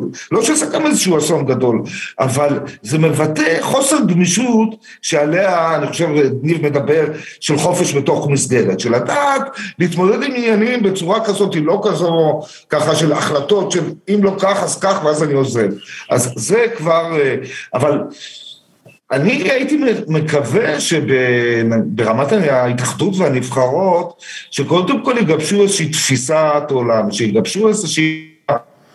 אה, אה, של כאילו, של איך צריך לראות הכדורגל הישראלי, איך צריכה, מה צריך להיות הסגנון שמתאים לשחקן הישראלי, יהיו תקופות של הצלחות יותר ותקופות של הצלחות פחות. זה, זה אולי קצת פחות מעניין יותר קשה לראות את הנבחרת כמו שהיא עלתה נגד גרמניה. ברור שהפערים פה הם עצומים, אבל לי כצופה הייתה תחושה שהם פשוט מפחדים, הם רוצים לצאת בשלום. אז תפסידו, אבל נסו לשחק קצת כדורגל, נסו קצת ליהנות, זה, זה מאוד, אה, כאילו, בעיניי זה מעבר לתוצאות. וצריכה להיות גישה בסיסית, שמפתחים אותה באמת מינקות, מגיל נו, ילדים כבר, ו, אה, ועם זה ללכת, אני לא בטוח שיוסי בניון יכול לעשות את זה, או, או גם מי שסביבו. אה, אה, כך שאני אני לא יודע אם אני יכול להיות אופטימי, אולי יש נבחרת נוער שעכשיו אומרים שהיא מוכשרת מאוד, אה, אז, אז אולי... אני אגב, נתי אופטימי, אני, אני יותר אופטימי גם בנוער, גם באנדר כן. 21 אפשר לראות אצל אלון, אתה יודע, זה, זה, מה שנתי מדבר על המדיניות הזאת, זה הייחודיות, מה הייחודיות שלנו, וזה מאוד מתחבר אוריאל למה שאתה פרסמת על אתלטיקו, על ריאל סוסיידד. כן. נכון? זה, זה, זה במה אתה ייחודי, ו, ולפי זה תעצים את, ה, את העוצמות שלך, תחזק את העוצמות שלך, משם אנחנו צריכים uh, להתפתח. אז צריכה להיות חשיבה פילוסופית לפני כן, מה הסיפור הישראלי ב, ב, בספורט, בכדורגל, מתוך זה לגזור את הייחודיות שלנו, מתוך זה לגזור את מי אנחנו מחפשים, איך אנחנו מאמנים, אה, וכו' וכו' וכו'. אה, אוקיי, אתה יודע, סתם, יוסי בניון, אתה... הדיון הפילוסופי ההכרחי שצריך אה, לדון בו, זה לא מרגיש לי שיוסי בניון הוא הבן אדם הנכון לעשות את זה. ואנחנו כן אה, רואים שבפעם הראשונה בעצם שהיה איזשהו עימות, אה, זה, זה הגיע לפיצוץ ופיטורים ו, וכל הדברים האלה. אז אבל כאילו... היה הרבה שיח ביניהם, קודם כל אני לא מכיר את יוסי, אין לי מושג אם הוא יצליח כן או לא. אני כן הבנתי שהיה שיח ביניהם, שזה קצת כן אה, מעודד אותי. אה, אז אני לא, לא יודע, אני לא מתיימר לדעת אם הוא כן יצליח, לא יצליח. אבל הקטע שנתי הסביר לפני כן על, על החשיבה הדיאלקטית, הכל שחור ולבן אצלנו, זה, זה בבסיס אה, צריך להשתנות. אתן דוגמה. הרבה מאוד אומרים בגילאים צעירים, הדרך או התוצאה? ועכשיו אומרים, יש עכשיו נרטיב שבא ואומר, חשוב מאוד לשים את הדגש על הדרך. התוצאה היא לא מעניינת. עכשיו תראו, אני לא יודע, אני, מה שאני מכיר את עצמי מגיל אפס, במשחקים בשכונה, מאוד רציתי לנצח. כאילו, הקטע של לנצח, הוא אי אפשר אה, להתעלם מהדבר הזה. אז, אז זה לא בהכרח או דרך או תוצאה. יש, יש הבדל גם, אם אתה שם בכדורסל את הילד הכי גבוה בגיל צעיר, מתחת רק כדי לנצח, אז, אז זה רק תוצאה. צריך לדעת לחיות אה, ביחד, זו גישה שעובדת בגיל צעיר עם יצר התחרות, אבל היא לא עובדת בשבילו. אז שוב, זה לא לנסות כמה שיותר לצאת מהשחור לבן הזה, או-או, לחשיבה דיאלקטית של גם וגם. תראה, זה כמו שריר, הוא גם צריך להיות חזק וגם אה, גמיש. זה כמו שאומרים על, אה, על קבוצה, היא קבוצה אה, הגנתית או קבוצה התקפית, אבל אפשר גם לדבר על הגנה התקפית, כלומר, דפוס התקפי גם בהגנה. זה, זה, זה יכול להיות ביחד, זה צריך להיות ביחד. אמ, אני, אם אפשר, אי אפשר להתעלם מזה שבכדורגל הישראלי יש בעיה רצינית, זה לא ייתכן שכל כך הרבה שנים הם לא מצליחים. אה, כשבאמת, במדינה שיש לה הישגים, ובעיקר שבאים מתוך יצירתיות וחשיבה גמישה בהייטק, בצבא, בטכנולוגיות וכן הלאה, זה משהו פה לא ברור, כשמדינות כמו איסלנד, הפכה, עשתה שינוי ענקי במדינה קטנטונת כזו, שמדינה כמו צפון מקדוניה מתחרה ומצליחה לנצח את איטליה. מה קורה אצלנו? ולכן אני חושב שזה אה, אה, האנשים שעוסקים בענף הזה, ובעיקר אלה שמנהלים אותו, יש פה בעיה רצינית. ולכן התחושה שלי היא שהם לא האנשים המתאימים לעשות את השינוי. זה כבר כל כך הרבה זמן.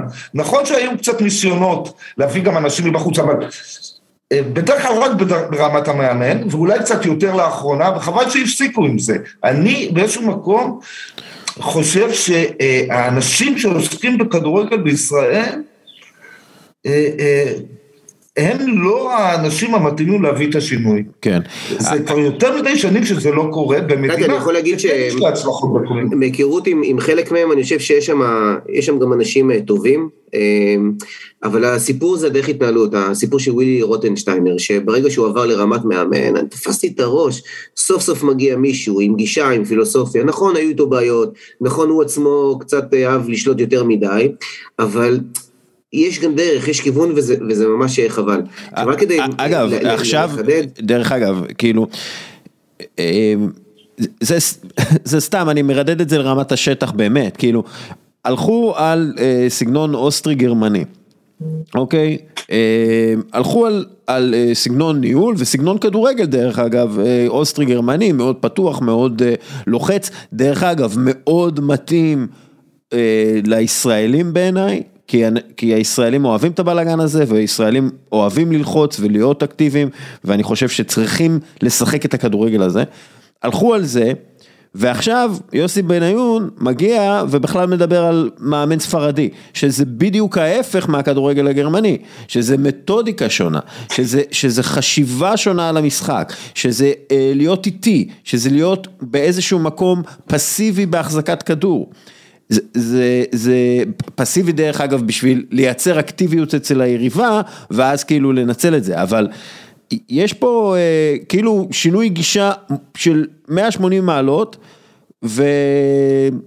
ואין פה גישה. ואין פה גישה בעצם, אתה כאילו... צודק, אני לא יודע מי, מה עדיף, הספרדי, האוסטרי-גרמני, אבל אם הולכים עם קו מסוים, צריך לתת לו צ'אנס. ולא לעשות שינויים של 180 מעלות. זה מעיד על כך שאין חשיבה אה, מעמיקה יותר ולאורך זמן. שהבעיה היא באמת, קודם כל, ברמת החשיבה הכוללנית יותר, אוקיי? ו... אה, אה, אני גם חושב על הכדורגל, על התנודות שהיו כל הזמן. בזמנו אמרו, השחקן הישראלי לא מספיק פיזי, אוקיי? וזו הבעיה של הכדורגל הישראלי. אז הלכו באמת, אבל הרעיון הוא שיש שחקנים שצריך גם פיזיות, אבל צריך גם יצירתיות, כמו שניב טוען. אבל צריך לדעת מה רוצים, והתחושה שלי, שלא יודעים מה רוצים, אוקיי? ו, אה, ו, וזו הבעיה המרכזית. כן, אה, אוקיי, אנחנו עכשיו, אה, אנחנו כבר כמעט שעה בדיבורים, לא, לא פתרנו את הבעיות של הכדורגל הישראלי. ניב, כמה שאלות ואז פשוט נגיע למסקנות ו, ונוכל לסיים. מה, מה הפתיע אותך במחקר? מה... מה, אתה יודע, התחלת את המחקר שאתה לא יודע, ואז אתה פתאום ידעת בגלל המחקר, וזה נורא הפתיע אותך שאתה, שזה ככה. קודם כל אני אגיד, אה, אפילו מעבר למחקר, הייתי, בס... אני בספורט משהו כמו 15 שנה, אבל ממש לעומק 7-8 שנים שזה מה שאני עושה. אה, בהתחלה הפתיע אותי האנשים, מבחוץ, עם כל הביקורת שיש, ציפיתי לרמה ממש נמוכה, ואני כל פעם מופתע מחדש ואני כבר מפסיק להיות מופתע. יש, אני אומר עוד פעם, יש אנשים טובים בספורט הישראלי, בכדורגל, לא בכדורגל. אנחנו צריכים לתת לעצמנו קצת יותר קרדיט. מה הפתיע אותי במחקר עצמו? אמ, הסיפור של השילוב הזה, הגם וגם הזה בהפועל באר שבע, אמ, זה, זה הקסים אותי, גם בצד הניהולי וגם בצד המקצועי. אמ, זה פשוט היה קסם אה, לראות את הדברים האלה. אה, אני יכול להגיד גם, אה, חלק מהזמן שאני גם, לא רק בספורט, בעיקר בהייטק, ויש שם הרבה מאוד מנהיגים אמיתיים בספורט הישראלי, שבהייטק יכולים לקנא, לקנא בהם. חסרה שיטתיות, סדר, מה שאנחנו מדברים, אבל זה גם כן משהו שככה מאוד, מאוד בלט לי. נתי, היה עוד משהו שככה אני מנסה לחשוב. כן, יש משהו שאני רוצה להגיד, אני גם רוצה... אה, אה, לענות באיחור לשאלה קודמת של אה, דסקל, על אם אני מכיר מישהו שפועל בדרך הזו. אני חושב על רוביק דנילוביץ', וגם אני אומר ש... אדבר על זה במובן האישי, אני גדלתי, נולדתי בתל אביב, גדלתי בהרצליה, הגעתי לבאר שבע לפני 25 שנה בערך, וגם שיניתי את האהדה שלי ממכבי תל אביב בתור ילד, ואחרי זה, ואני אוהד באר שבע כמובן כאחד שגר בבאר שבע, ואני חושב שהסגנון של הפועל באר שבע הוא מפתיע ביחס לסטיגמה שיש על באר שבע ועל באר שבעים, ואני חושב שגם בעיריית באר שבע, בהנהגה של דנילוביץ', זה הסגנון שלו, של חופש בתוך מסגרת, אני אומר את זה בתור אחד שהייתי מעורב בהתנדבות בעירייה, בתור יועץ במהלך השנים, בתחום התיירות בעיקר, והתחושה שלי הייתה די דומה, שהבחור הזה, ראש העיר הזה, עם הצוות הצעיר שלו יחסית, הוא, הוא מצד אחד, בכל שלושת הרמות, ברמה הרעיונית, אה, שהוא אומר באר שבע זה, זה העתיד, כן? ולא דבר שצריך אה, אה, להתבייש בו, הוא שינה, זה השינוי הגדול ביותר שלו, לא היחיד, אבל הגדול ביותר זה השינוי של התדמית של העיר, גם ברמה המבנית וגם ברמה של היחסים האישיים מאוד מאוד בולט אצלו, אה, זה, אה, זו הנהגה של חופש בתוך מסגרת ותרבות כזו, זה מאוד משמח אותי בתור אחד שכבר הוא לא כאן פטריוט באר שבעי, וזה באמת אולי סוג של מבט חדש על ה... וכמו שאמרת, זה... הכדורגל בבאר שבע הוא חלק ממה שקורה באופן כללי בבאר שבע. במובן הזה אני, אני אופטימי, וזה גם, אה, אני אומנם הכרתי את זה, אבל זה משמח אותי מאוד שזה, שבחור לא באר שבעי כמו ניב, איתר את זה גם אה, אה, בהקשר של מועדון הכדורגל של, ה, של העיר. אז זה בהחלט בשורה. אה, אגב, זה משהו שאני גם כן חושב שברק בכר יביא להפועל באר שבע, אה, הוא... אלישע לוי, עם כל היתרונות שלו, נגיד את זה ככה, כמאמן, הוא, הוא לא מאמן של אליפויות, הוא לא מאמן של אה, לשבור אה, תבנית שפוגעת בארגון. אה, והדבר הראשון שברק בכר אמר במסיבת העיתונאים הראשונה שלו, זה אנחנו הולכים, אנחנו קבוצת פאר ואנחנו הולכים לאליפות. כלומר, הוא... זה, זה משהו שהוא כיוון אליו, וזה משהו שאלישע לוי סירב לעשות. הוא לא רצה שיתייחסו אל הפועל באר שבע כאל קבוצה גדולה, כי אז זה היה מפעיל עליו יותר לחץ, אולי מפעיל, הוא חשב שזה יפעיל יותר מדי לחץ על השחקנים שלו, הוא כאילו אמר אנחנו נהיה נחמדים וננסה לנצח. ברק בכר אמר אנחנו הולכים לנצח, אנחנו רוצים לנצח, אנחנו, זה המטרה שלנו, ואני חושב ש, שיש פה... אה, משהו אה, דוידוביצ'י אה, בעניין הזה, ש, שזה, שהוא אומר, אנחנו באר שבע, אנחנו לא, אנחנו לא סתם עיר, אנחנו באר פאקינג שבע, ואני חושב שזה מאוד חשוב עבור מנהיג להציג ככה את המטרות שלו. אגב, גם אליניב ברדה, שעכשיו הוא המאמן, זה, זה מה שאליניב הביא, זה כן. היה לא סתם עוד אה, מישהו שהגיע למועדון, הוא בדיוק הביא, הוא הפך פעם אחת שולחן, הוא אמר תפסיקו לדבר במונחים של אה, תיקו או לא להפסיד, אנחנו באים כאן כדי uh, לנצח. רועי, אני רוצה להתייחס לעוד משהו, כי המאזינים שלנו, אני, אני מניח שלא לא מגיעים רק מהספורט. אני יכול להגיד לכם שבהייטק רואים את זה יותר ויותר. היום, אם פעם, הייתה איזה פוסט מאוד מעניין של, של הדס, מנהלת משאבי אנוש, היא אומרת, אם פעם כל הזמן. בשיחות אה, ראיון אה, שאלו אותי על הטייטלים, אה, VP, סיניור ארכיטקט וכן הלאה, היום זה עובר למקום שהעובדים רוצים אוטונומיה וגמישות. אני, כמה ימים צריך להיות במשרד?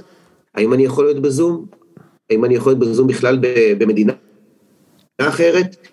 אמ, וזה ממש shifting מאוד גדול מהמקום הזה למקום של אה, אוטונומיה וגמישות, וזה מאוד מתחבר לסיפור שצריך לייצר מסגרת נכונה כדי לאפשר את אותה הגמישות. אחרת, האנשים האלה לא, לא יהיו אצל הארגון שרוצה להצליח. אז כאילו אנחנו רואים שהולך ומתעצם, מצד שני, ונתי כל הזמן אה, מזכיר לי את זה, אנחנו מדברים הרבה חופש בתוך מסגרת, אבל אני רוצה להעביר כאן מסר מאוד ברור. זה לא משהו שהוא אה, one size fits all, זה לא תמיד נכון לעשות חופש בתוך מסגרת. לפעמים יש מצבים, נגיד בהפועל תל אביב, כשהם הגיעו כבר למצב משברי, אם הם היו נוקטים בחופש בתוך מסגרת, זה בכלל היה גומר על המועדון. זה הגיע למצב שבמועדון יש גם מודל אה, שמדבר על זה, שם צריך להיות ברמה של הדיקטטור, אתה עושה ככה, אתה עושה אחרת, שום חופש, שום אה, אוטונומיה במצבים שכאלה. אז, אז, אז זה קצת הסתייגות, כאילו אנחנו מדברים הרבה חופש בתוך מסגרת לעומת פרדוקס השליטה, אבל זה, זה, לא, זה לא תמיד אה, מתאים, וגם בהפועל באר שבע, כמו מה שנתי אמר, עדיין לא לא עולם חוסן, דברים משתנים, דינמיים, הנה זה כמעט התפלק להם אה, מה שקרה עם רוני לוי. העסק הוא מאוד מאוד מאוד דינמי. כן. אוקיי, אה, עצות פרקטיות, אה, ואנחנו נוכל לסיים עם זה. עצות פרקטיות מהמחקר. אוקיי, אז עצות פרקטיות למנהלים, למאמנים. עצה אחת, אפרופו כל מה שדיברנו, תיצרו רעיון, רעיון סוחף, המסגרת, המישור הרעיוני הזה שאנחנו מדברים עליו, שהוא מבליט את הייחודיות של הארגון, או מה שאמרנו על נבחרת ישראל וכן הלאה, ותעבדו בזה, לא מספיק רק לכתוב את זה על איזה שקף ולגמור, לא, לעבוד בזה, לתחזק את זה, לראות שהאנשים אה, נלהבים, שהרעיון הזה מדבר אליהם, ולראות איך זה בא לידי ביטוי ביום יום, זה, זה, זה דבר ראשון. דבר שני, להשקיע הרבה מאוד בממשקים שהם גם בתוך הארגון וגם מחוץ לארגון. אה, כמעט בכל ארגון שאני מגיע ועושים סקר ארגוני, תמיד יש שביעות רצון מאוד גבוהה מתוך הצוות, בצוות שלי, הצוות שלי מעולה. איפה הבעיה? בצוות האחר. בתור מנהל, לעבוד הרבה על יצירת שותפויות. כי, כי שם זה עקב אכילס. ברמה של מועדונים, זה גם איך אתה מייצר שותפות עם האוהדים. הפועל באר שבע עשו דברים מאוד יפים של התערבות לעומת מעורבות, שיח מאוד uh, כן ואמיתי עם, עם, עם האוהדים, אבל הלו, יש כאן גבולות מאוד מאוד uh, ברורים, אתם לא נכנסים לקטע המקצועי. הדבר השלישי, זה לקחת את, את עצמכם ברצינות. כל מה שאנחנו אומרים, עמימות, אי ודאות, זה לא סותר את זה שעדיין צריך לתכנן ולהגדיר יעדים ולמדוד אותם ולייצר תהליכי מדידה ולמידה, זה לא מבטל, נהפוך הוא, זה רק עוד יותר מחזק את הדברים האלה. והדבר האחרון שיש לי להציע, זה כמאמר אה, אותו מחקר בפיקסאר ובגוגל וכן הלאה, אה, מנהל כדי-ג'יי. מנהל צריך להבין שהוא מנהל לא רק את התוכן, לא רק את היעדים, הוא צריך לייצר את האווירה המתאימה. הוא צריך להביא את האנשים הנכונים כדי ליצור אווירה שבה אפשר לשחרר ואנשים עפים, אנשים אה, מועצמים כתוצאה מה, מההתנהלות הזאת. אז זה ככה ממש בנקודות אה, עצות okay. אוקיי. כמה שיותר פרקטיות. אז אתה אומר צריך להביא די.ג'י מאמסטרדם. יאללה, יאללה בלאגן. אה, אוקיי. נתי, יש לך איזושהי מסקנה כלשהי פרקטית ועצה פרקטית כן, מתוך ה... כן, אני אומר ככה, קודם כל, דבר ראשון צריך למצוא איזשהו מודל כללי, איזושהי תפיסה כללית שתתאים למועדון שלך. אתה צריך לבוא עם חשיבה כוללנית, תגיד מה אני רוצה, מה מתאים לנו, ואני לא צריך להיסחף לעשות מה שהגדולות עושות. יש ספר על באר שבע, אה, זה נקרא באר שבע העיר הרביעית, גיאוגרף בשם ירון כהן, אם אני לא טועה, והוא אמר, הבעיה של באר שבע הייתה תמיד שהם נשרפו אחרי הערים הגדולות, תל אביב, ירושלים, חיפה הוא גם כתב אז, אה, אה, והם תמיד יהיו בחיסרון יחסי. תמצא את מה שמתאים לך ותלך על זה באופן כוללני. תמצא את, ברגע שעשית את זה, אתה צריך גם ללכת הלאה ולמצוא גם את האנשים שמתאימים למודל שלך, כן, וגם ליצור את המבנה הארגוני שמתאים לזה, באופן כללי לבוא עם גישה אסטרטגית מסוימת, ולא ככה בלי מחשבה, אלא, ומה שמתאים לך זה אחד, שתיים, אין קיצורי דרך, אין קיצורי דרך בחיים לדעתי, ובזה מתבטאת המקצוענות. ואחרי שאני אומר את זה, הדבר השלישי, שימו את הדברים בפרופורציה. זה ספורט, זה כדורגל, לפעמים לא צריכים יותר, לפעמים פחות, בואו, תהנו, תעשו שמח לעצמכם ולאחרים. אלה העצות שלי. אה, אני יכול להגיד רק במילה ככה, אנחנו כבר בסיכום, שגם בחוויה שלי בעבודה עם נתי, זה היה מהמקום הזה, של חופש בתוך מסגרת, מצד אחד מסגרת מאוד ברורה וככה קשוחה ברמת האקדמיה ומה נדרש, ורף ציפיות מאוד גבוה, עם הרבה מאוד הלוך ושוב, הלוך ושוב ברעיונות ובכתיבה, אבל עם הרבה מאוד אה, חופש בתוכה, אה, בלי, אה, אפילו לרגע לא הרגשתי שיפוטיות, ביקורתיות, משהו מקטין, נהפוך הוא בדיוק מעצים, שזה זה באמת ברמה האישית, זה פשוט כיף להיות בכזאת מסגרת, ואני ממש נהניתי, נהניתי כן. נכון, בכל התהליך עצמו, בזכות ההנחיה. זה בדיוק ככה, זה היה תהליך של הנאה. זה תהליך של הרבה חופש, וזה גם האדם המתאים.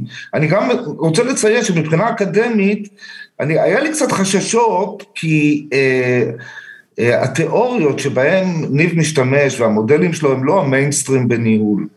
וזה קצת עורר בי חשש שאולי תהיה תגובה, אבל זרמתי איתו. אה, אה, זרמתי איתו, ידענו על מה אנחנו הולכים, ונהנינו גם בדרך, אבל גם היינו, הלכנו דרך ארוכה. כלומר, לא קיצרנו את הדרך, רק אה, את הגרסה הסופית, ניב כתב שמונה, שמונה חודשים, אם לא יותר, את הגרסה הסופית עם פינג פונג של הלוך ושוב. אז אה, לא ויתרנו, לא קיצרנו דרכים, אבל עם fun ועם הנאה, ו... וגם היה מזל שזה התאים בין אישי. ניב, אני זוכר שאנחנו ישבנו, אני ואתה ישבנו ב...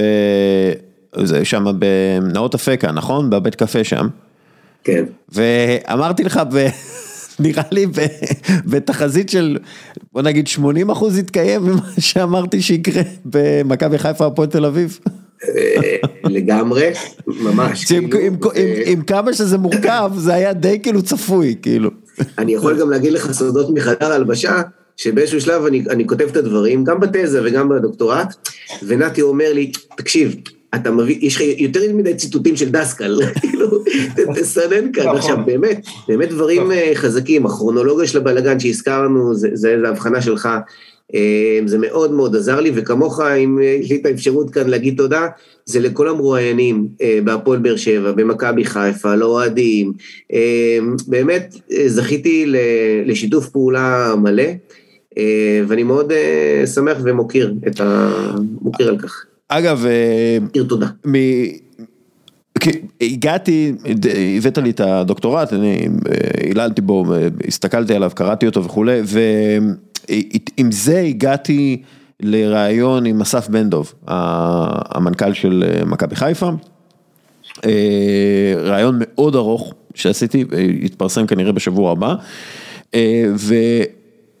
והוא שם דיבר אני, אני לא יודע כמה הוא יודע על המחקר או כמה זה, אבל הוא שם דיבר באמת ברמת הניהול, שמה שהוא צריך לעשות כמנהל של כל הדבר המורכב הזה. והוא התייחס הרבה פעמים למורכבות, הוא התייחס הרבה פעמים למטרה ולמטרת העל, כן? ול, והוא דיבר פתאום, וזה, וזה זה היה חדש, הוא דיבר על זהות. הוא דיבר על איזה זהות מכבי חיפה צריכה. וזה כאילו היה, הרגיש לי כאילו מגיע מישהו מחוץ למשחק לחלוטין, כן? אין לו, אין בינו לבין כדורגל קשר לפני המינוי הזה. הוא מגיע ואומר, תקשיבו, זה פשוט ארגון שצריך ניהול, שצריך ניהול כאילו מודרני. וזה ההתרשמות שלי ממה שגם עשה, ולא סתם, בוא נגיד, לא סתם, אה, מכבי חיפה נראית היום כמו ארגון הרבה יותר בריא. כלומר, היה איזשהו שינוי משמעותי מאוד ב- בעמדה. אה, איתמר צ'יזיק עשה את שלו, הוא היה במקום הנכון, בזמן הנכון, אה, כמו שנתי אמר, הוא, הוא אה, אולי היה צריך את הדמות הזאת של איתמר צ'יזיק בזמנו במכבי חיפה, אנחנו זוכרים את כל סיפור הפקס וכל הבלגנים. אז כאילו איתמר הגיע ועשה את השינוי הזה, אבל לאט לאט זה היה דגנרציה של הניהול, ואז היה צריך ניהול חדש. ואסף בן דב באיזשהו מקום הביא את הניהול החדש הזה, ואנחנו רואים היום, הוא עוזב ארגון, אה, בוא נגיד, מתפקד ברמה הרבה יותר גבוהה מאשר הוא, הוא תפקד אה, לפניו. כן, אז אסף קודם כל הוא אחד המרואיינים, אה, ולצד הרבה דברים שאפשר להתרשם שעבדו פחות אה, נכון, אה, זה לא ביקורת שלי, אלא אני משקף את מה, שהיה שם, כן אפשר לראות דברים שאסף הביא, ששדרגו את המועדון, זה קורה עכשיו, הזכרתי את התהליך, אחד התהליכים זה של ה scouting. ו- וגם של גל אלברמן דרך אגב. בדיוק נכון, כן. וגל אלברמן, ובכלל אני יכול להגיד, שוב, זה לא חלק מהמחקר, ואני מכיר, יש את איציק עובדיה עכשיו ש- שהחליף את, את אסף, והוא הוביל את מחלקת הנוער, ואני מכיר את מחלקת הנוער, דברים מתבצעים משם, הלוואי על מקומות אחרים להתנהל כמו ששם הם מתנהלים. טוב, אה, יאללה, אנחנו כבר אה, חפרנו מספיק, חלאס, אה, מה זה, דוקטורט עשינו פה. נתי אוריאלי, פרופסור נתי אוריאלי, תודה רבה. תודה רבה לכם, היה לי תודה, נתי. שמחתי, נהניתי לדבר איתכם. ושיהיה לנו בהצלחה, ושנמשיך ליהנות מכדורגל וגם לשפר אותו ככל שניתן, בהנאה. אה, בהחלט, וניב נחליאלי, תודה רבה לך, אנחנו נתראה בקרוב. תודה, תודה, bye bye. bye, bye. להתראות. יאללה, ביי. טוב. איתנו עכשיו אודי הירש, מנהל אגף המגזין בחטיבת החדשות של כאן 11, ואחד שאוהב נכון. כדורסל וכדורסל אמריקאי. נכון. ואנחנו uh, נעשה בחירות העונה של ה-NBA, ונתחיל עם חמישיות העונה. שלחתי לך, אבל, אבל שיניתי את החמישייה הראשונה של העונה שלי, uh, אודי. וואי וואי וואי. כן, אז, אז בוא, בוא, אתה יודע, אני אגיד, ואז אתה תגיד, ואז uh, נדסקס על החמישייה הראשונה, כי זה מן רגע, אבל, אבל אני, אני חושב שצריך הקדמה. אוקיי, אני, אני, אני אגיד שאני בבחירותיי, מכיוון שעדיין הליגה לא, אני לא בבחירה הרשמית, אה, לצערי, לא יהיה בק- בקרוב, אה, אני מתעלם מעמדות. אה, אוקיי. אז, ויש גם איזה דיון בארצות הברית, אה, או ב-NBA, אם אה, אפשר לבחור את יוקיץ' ו... יוקיץ'. ואמביט ביחד, ששני המועמדים מובילים ל... ל... נראה לי שיש איזשהו פשוט מאוד קשה לבחור את ה... לבחור שם אה, כשאתה מתעלם מ... כשאתה, כשאתה לא מתעלם מעמדות, כי איכשהו יצא שרוב השחקנים המובילים בליגה העונה הם פורורדים וסנטרים, בעיקר סנטרים, אז אה, אגב, אני, אני חושב גם כן שצריך אה, לוותר על עמדות, אה, ופשוט צריך לבחור את החמישייה הכי טובה, וש... ופשוט את החמישה עשר שחקנים הכי טובים. זה מה שקורה באולסטר דרך אגב. כן, אני, לא, גם באולסטאר יש עמדות כביכול. כן, אבל אז בוחרים בין הקבוצות, וכאילו, חלוקה כבר כבר לא מאוזנת. כן, אני חושב שגם כן צריך אה, לבחור ככה, אבל אה, אה, מאחר שגם לי אין בחירה, וה- ו- ובעצם לאף אחד לא אכפת ממה שאנחנו זה נכון. בוחרים, אז אה, אני כן החלטתי על עמדות, אבל בואו נדבר על זה. ו... אה, אני, החמישייה שלי היא כזאת, center ניקולה יוקיץ', forward יאניס, forward נוסף ג'ייסון טייטום, guard אחד לוקה דונצ'יץ', guard שני דווין בוקר. עשיתי, וואו, כן, כן.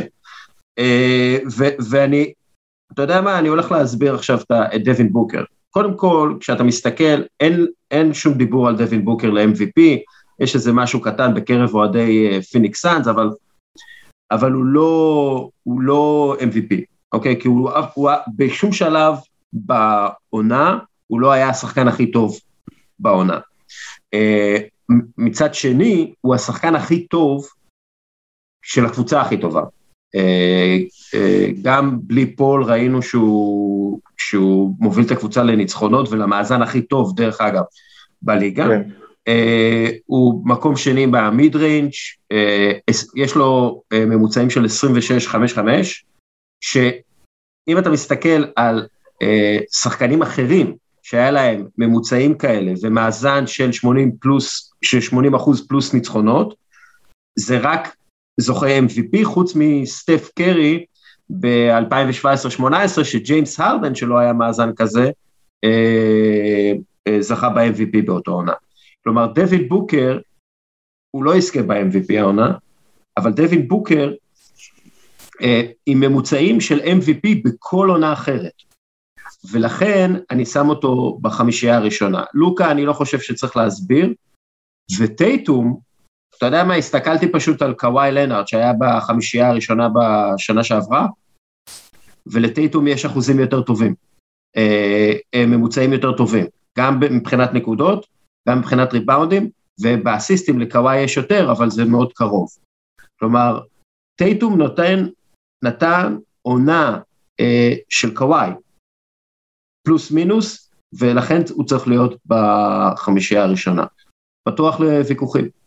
טוב, אז אני, אה, קודם כל אני אגיד שכל הנושא של הבחירות האלה, אתה יודע, זה סיבוב אחד בפלייאוף, אה, ואנחנו יכולים, מאמן העונה יכול להיות, אה, כן. עוד לפני שהוא ייבחר למאמן העונה, אנחנו זוכרים מאמן העונה שכבר פוטר ואז זכה במאמן העונה, אה, דואן קייסי, אה, טורונטו. דואן קייסי, והדברים האלה באמת, צריך לשים בפרופורציות את החשיבות שלהם. אז, אז אני חושב שכמה שחקנים לא יכול להיות ויכוח לגביהם, שזה יוקיץ', אה, אני חושב שאמביד צריך להיות לצידו, ואני חושב שגם יאניס צריך להיות לצידם. אה, כן, יא- רגע, יאניס- כן, יאניס אצלי, כן. כן, ואז יש שלושה שחקנים שהם כנראה שלושת המובילים אה, ב-MVP, גם לוקה, שחקן שאם היה איזה דיבורים של ג'ייסון קיט, שהוא ישנה קצת, ויותר פוסטה, ופורזינגיס, אז הם פורזינגיס, והם all in עוד יותר מקודם על לוקה, וקבוצה שהיא אה, קבוצת פלייאוף במערב, שמתבססת כמעט לחלוטין על היכולות של שחקן אחד, אז, אז הוא בפנים, ואני אפתיע בשחקן, אפתיע, כן, זה לא תהיה כזאת הפתעה, שאני uh, במקום, ה, בעמדת ה second guard, בוחר בבחור uh, צעיר ואלמוני בשם לברון ג'יימס. יש לי ויכוח על זה. ואני אסביר. נכון, ללייקרס לא הייתה עונה טובה. נכון, הוא uh, קצת, uh, כמו שקורה לו לפעמים, הוא היה פאסיב אגרסיב והפסיק לשפור בשלב מסוים. כן. עדיין הוא בגיל 37, מלך הסלים של הליגה כרגע, אם אני לא טועה. הוא באמת משחק שם לבד כמעט עונה שלמה עם חבורה באמת שהוא, עכשיו נגיד, צריך להעניש אותו ושהוא יהיה במקום אחרון ב general manager של העונה, כי הוא, יש לו אחריות לבניית הקבוצה המטומטמת שם, אבל האיש נותן עונה עצומה, אי אפשר להתכחש לזה. אני, כי, זאת אומרת. המספרים של... כן. אין ספק שהוא נותן עונה אישית מצוינת, ו... אבל אני חושב שקודם כל המרדף שלו אחרי סטטיסטיקות, ושלא יגידו לי שהוא לא רודף אחרי סטטיסטיקות, אוקיי? המרדף שלו אחרי סטטיסטיקות פגע בקבוצה שלו כמה וכמה פעמים. יותר מזה, הקבוצה שלו מקום 11 במערב. הוא פצוע, עכשיו הוא פצוע, הם ירדו בדיוק כשהוא נפצע. לא, עזוב, זה, זה, הם אה, לא ניצחו את המשחקים, יש לו הכי הרבה אה, משחקים עם 30 אה, נקודות או יותר והפסדים. ב, אתה יודע, פי שתיים יותר מכל שחקן אחר בליגה. ה- החוסר יעילות שלו, וסורי, זה מה שזה, החוסר יעילות שלו אה, בהשגת ניצחונות זה משהו שחייב להעיב על, ה, על המועמדות שלו לחמישיית העונה. נכון, זה- אז אני חושב שזה צריך להעיב על הבחירה שלו ל-MVP, ואם הקבוצה שלו הייתה מצליחה יותר, הוא היה מועמד לגיטימי ומעלה ל-MVP, אבל אני חושב שהיכולת שלו, אגב, אני כאילו, הסיבה היחידה שקווין דורנט לא בחמישייה, במקומו, זה פשוט כי הוא לא שיחק מספיק, אני חושב שקווין דורנט, איך שלא נסובב את זה, הוא השחקן, לדעתי הוא השחקן הכי טוב בעולם.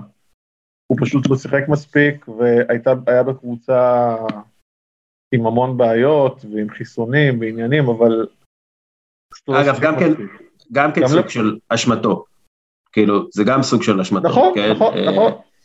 ו- זה- זה העידן הזה, זה העידן שבו השחקנים הם ה-player empowerment המשוקץ, אבל... אה, אז אני התלבטתי דווקא בין שניהם, ובסוף לברון אה, לקח. אני מצטער, זה דעה לא פופולרית.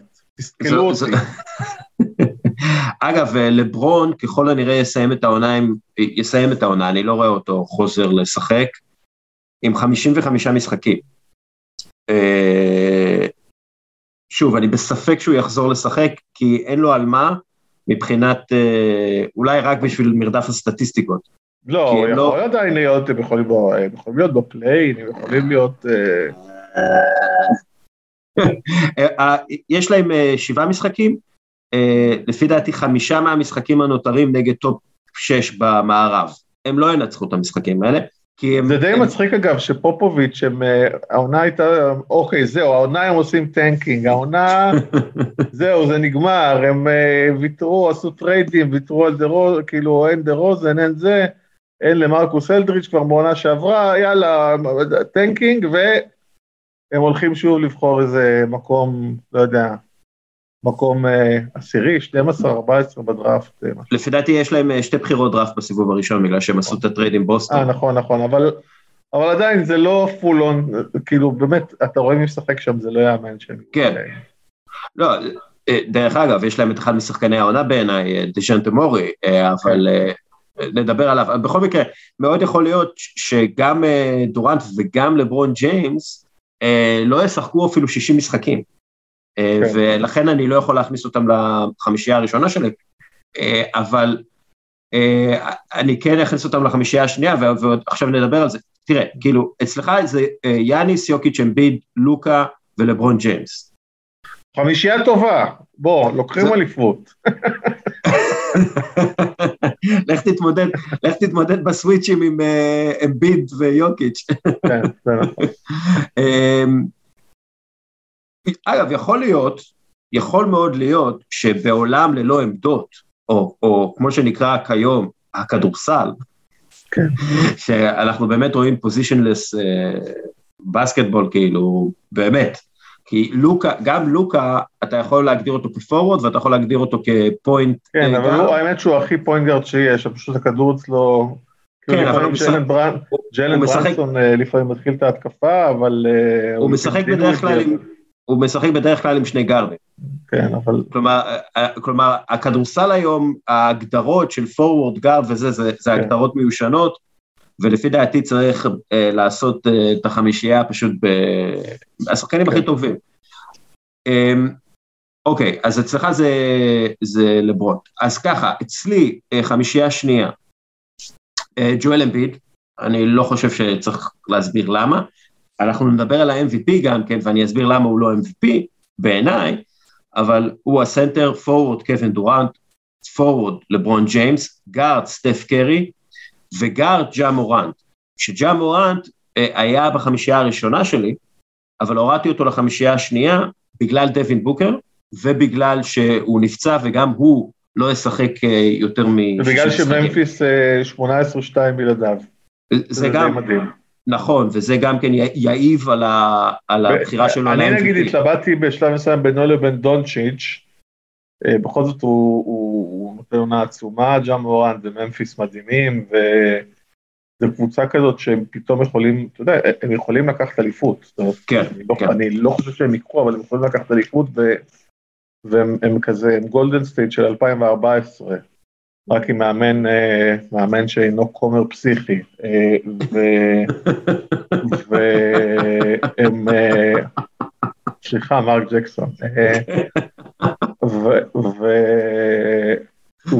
והוא באמת, הם מדהימים, וכאילו, הוא מגיע לו מקום בחמישייה הראשונה, אבל הוא לא, הוא לא חשוב כמה שהוא חשוב, הוא לא חשוב לממפיס כמו שלוקה חשוב לדאלאס לצורך העניין. כן, כאילו אה, לוקה, לוקה הוא כן. באמת הכול של דאלאס, כלומר, אתה מוציא את לוקה מדאלאס, ודאלאס היא קבוצת play-in במיטבה. זה, זה בערך מה שזה, זה ההבדל. רגע, סטף לא בחמישייה השנייה? לא, סטף בחמישייה השנייה. יש לי את אה, ג'ואל, טורנט, לברון, סטף וג'ה. אוקיי, אז אצלי סטף לא בחמישייה השנייה בלב כבד. אוקיי. אה, כי... אז מי החמישייה שלך, כאילו? אז יש את ג'ה, אה, לידו דווין בוקר שהעדפתי בלב כבד על אה, סטף כי מגיע לו ויש לו את הקבוצה הכי טובה בליגה והוא השחקן הכי טוב בקבוצה הכי, טוב, הכי, הכי טובה בליגה בסופו של דבר. יש, יש, יש את ג'ייסון טייטום, יש את קארל אנטוני טאונס בחמש, אוקיי, וקווין דורנט. שמקבל אה, מכוח היותו השחקן הכי כישרוני בליגה והכי ההתקפי הכי טוב בליגה, מקבל מקום.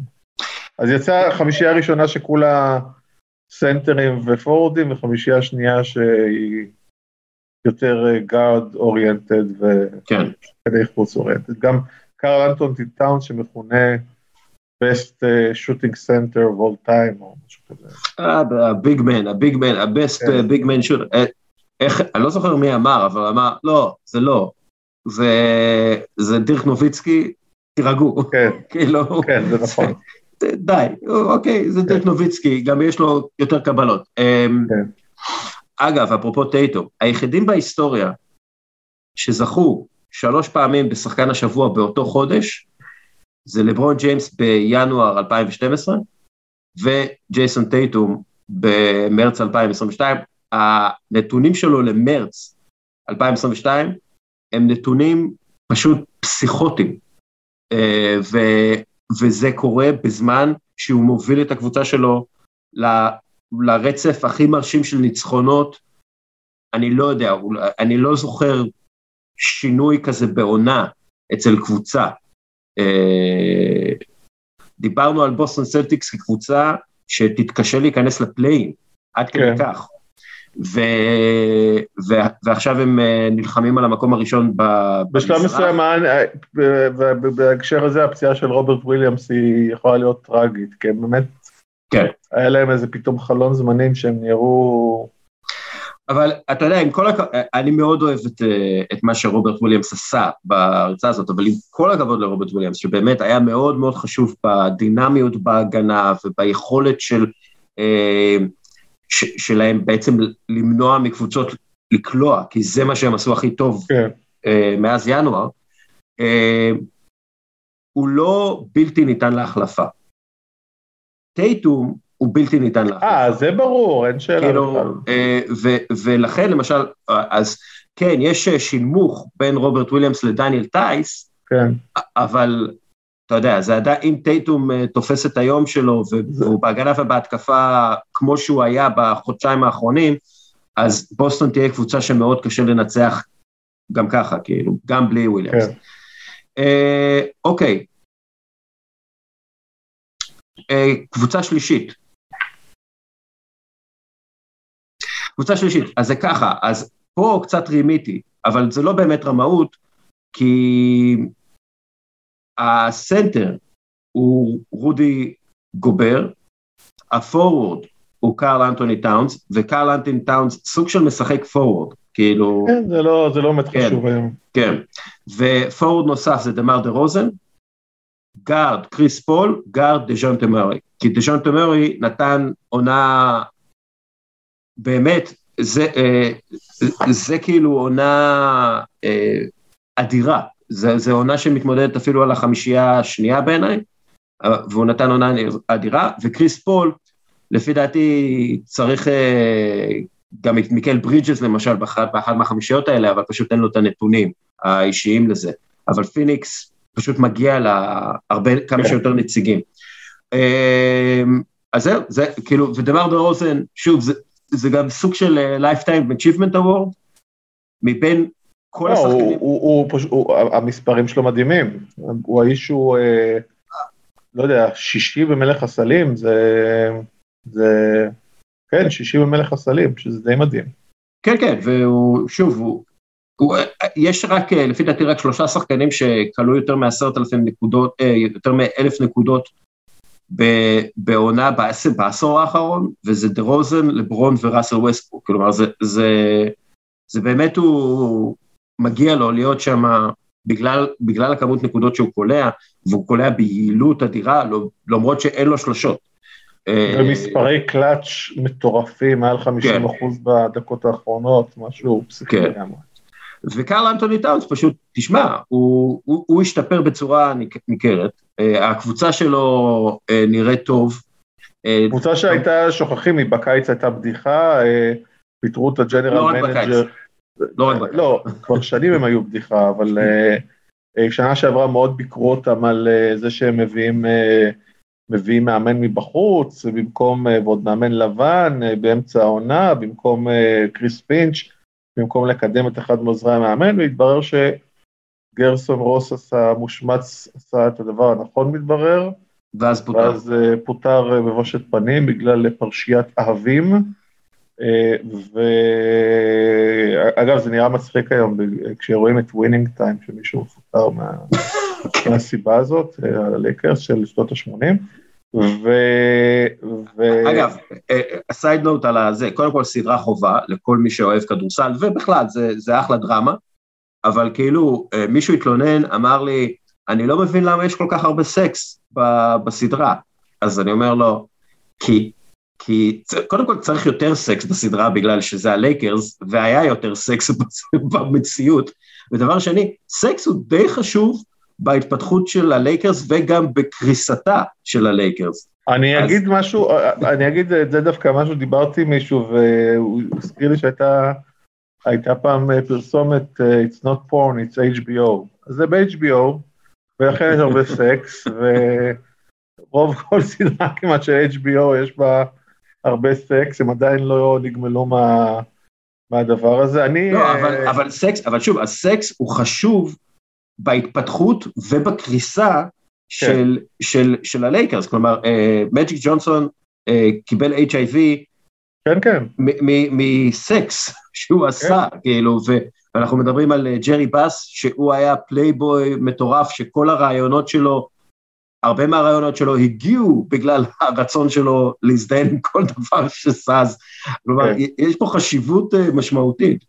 כן, אה, אז רגע, אז, אז החמישייה שלי, נחזור, ל, כן, חמישייה, בוא נחזור. לנושא הטהור של כדורסל. אה, אני, החמישייה השלישית שלי, בסופו של דבר יש, אני חושב שיש שחקן אחד הבדל ביני לבינך, וזה דז'ון תמרי שבכל זאת נותן עונה גדולה ואצלי הוא בחוץ. אה, החמישייה השלישית שלי זה קריס פול וסטף קרי, שני הווטרנים שאנחנו עושים להם כבוד, וגם אה, מזכיר שקריס פול הוא המוביל את הליגה באסיסטים, כן, ועדיין השחקן הכי חשוב בפיניקס אה, בסופו של דבר.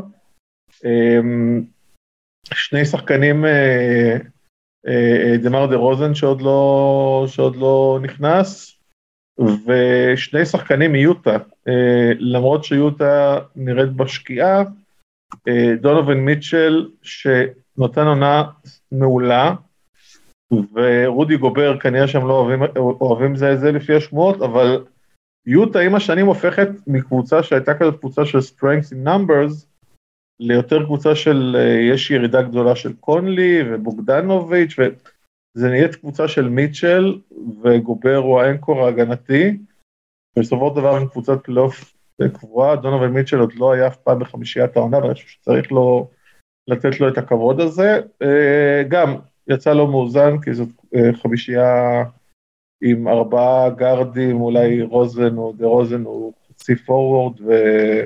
אודי. אה? אני רוצה לשאול אותך שאלה. כן. יש לך שחקן אחד עם 21 נקודות במשחק, אה, שמונה, שמונה וחצי ריבאונדים וכמעט עשרה אסיסטים למשחק, הוא פוינט גארד, אוקיי? יש לך שחקן אחר שהוא 26 נקודות למשחק, ארבעה ריבאונדים בסביבות השישה אסיסטים, חמש, חמישה וחצי אסיסטים. מי אתה לוקח לקבוצה שלך?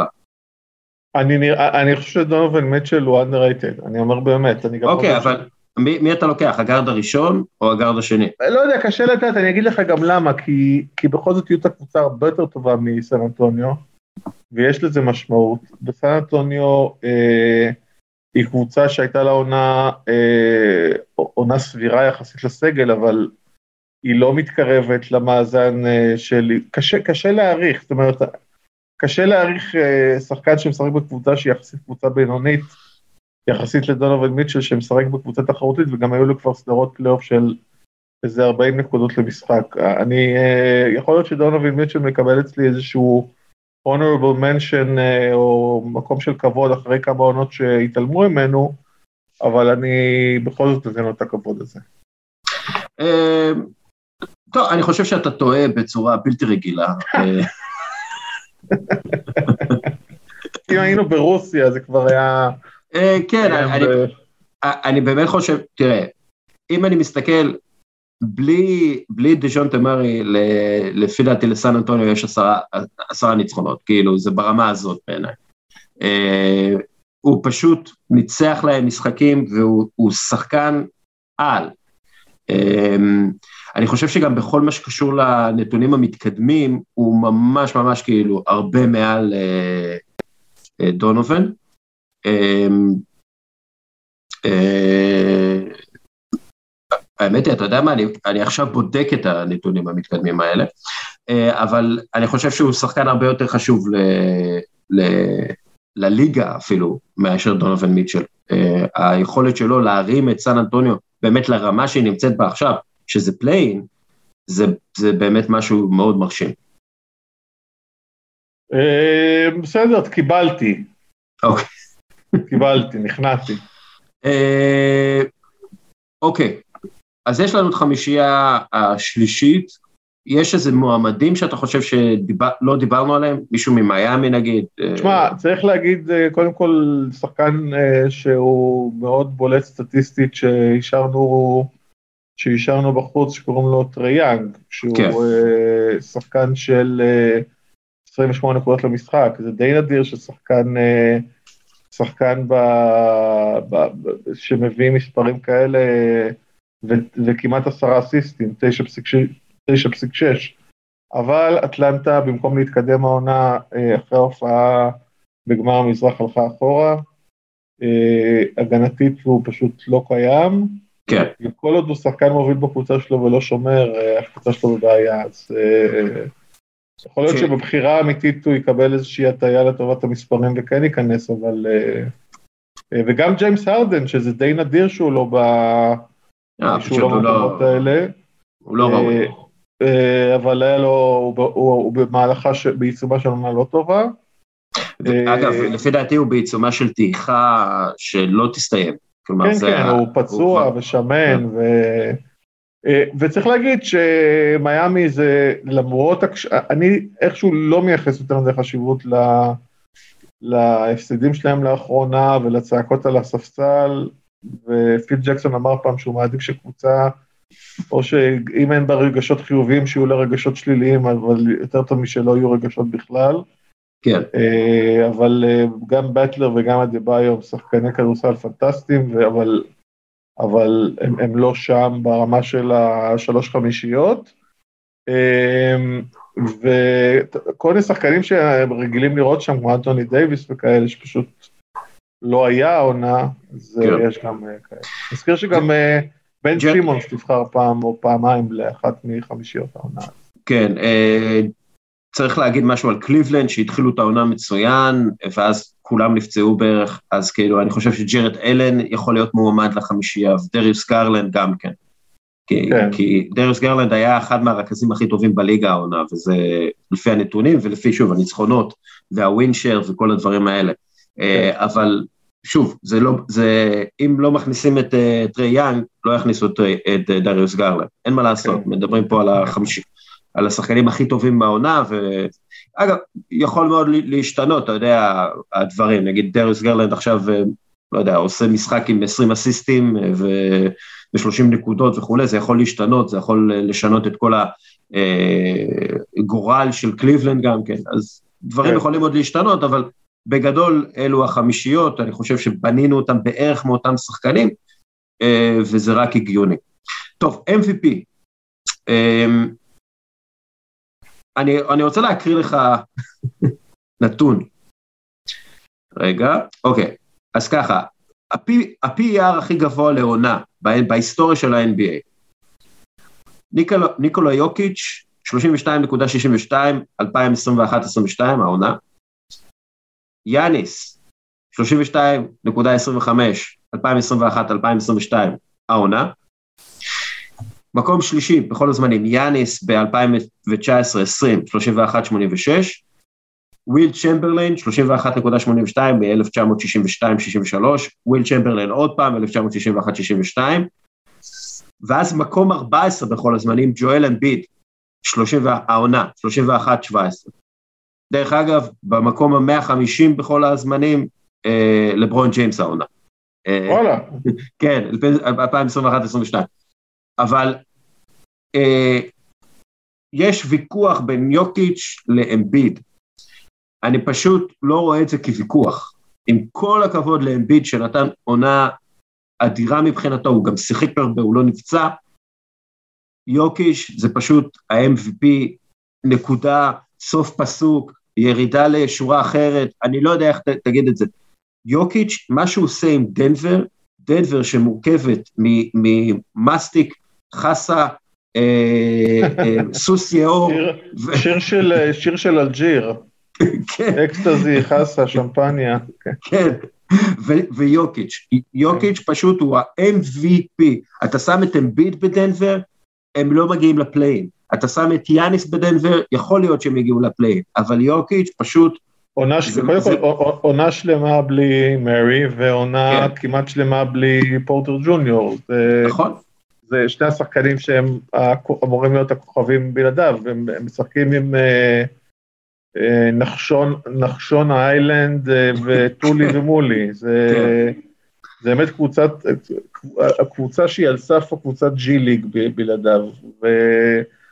אה, אה, לא יודע, מי השחקן השני הכי טוב שם כרגע, אהרון גורדון, אני לא יודע אפילו מי, כן, אוסטין ריברס, מוגדר כאילו, שם כש- כשחקן השני הכי טוב אחריו. מונטי, מונטי מוריס, כן, שהם שחקנים נחמדים, ואחלה role players, אבל, אבל הוא באמת מחזיק שם את העסק, ב, הוא הרכז של הקבוצה הזאת, והוא הסנטר. של הקבוצה הזאת, וכל ההתקפה שם בנויה סביבו, ו...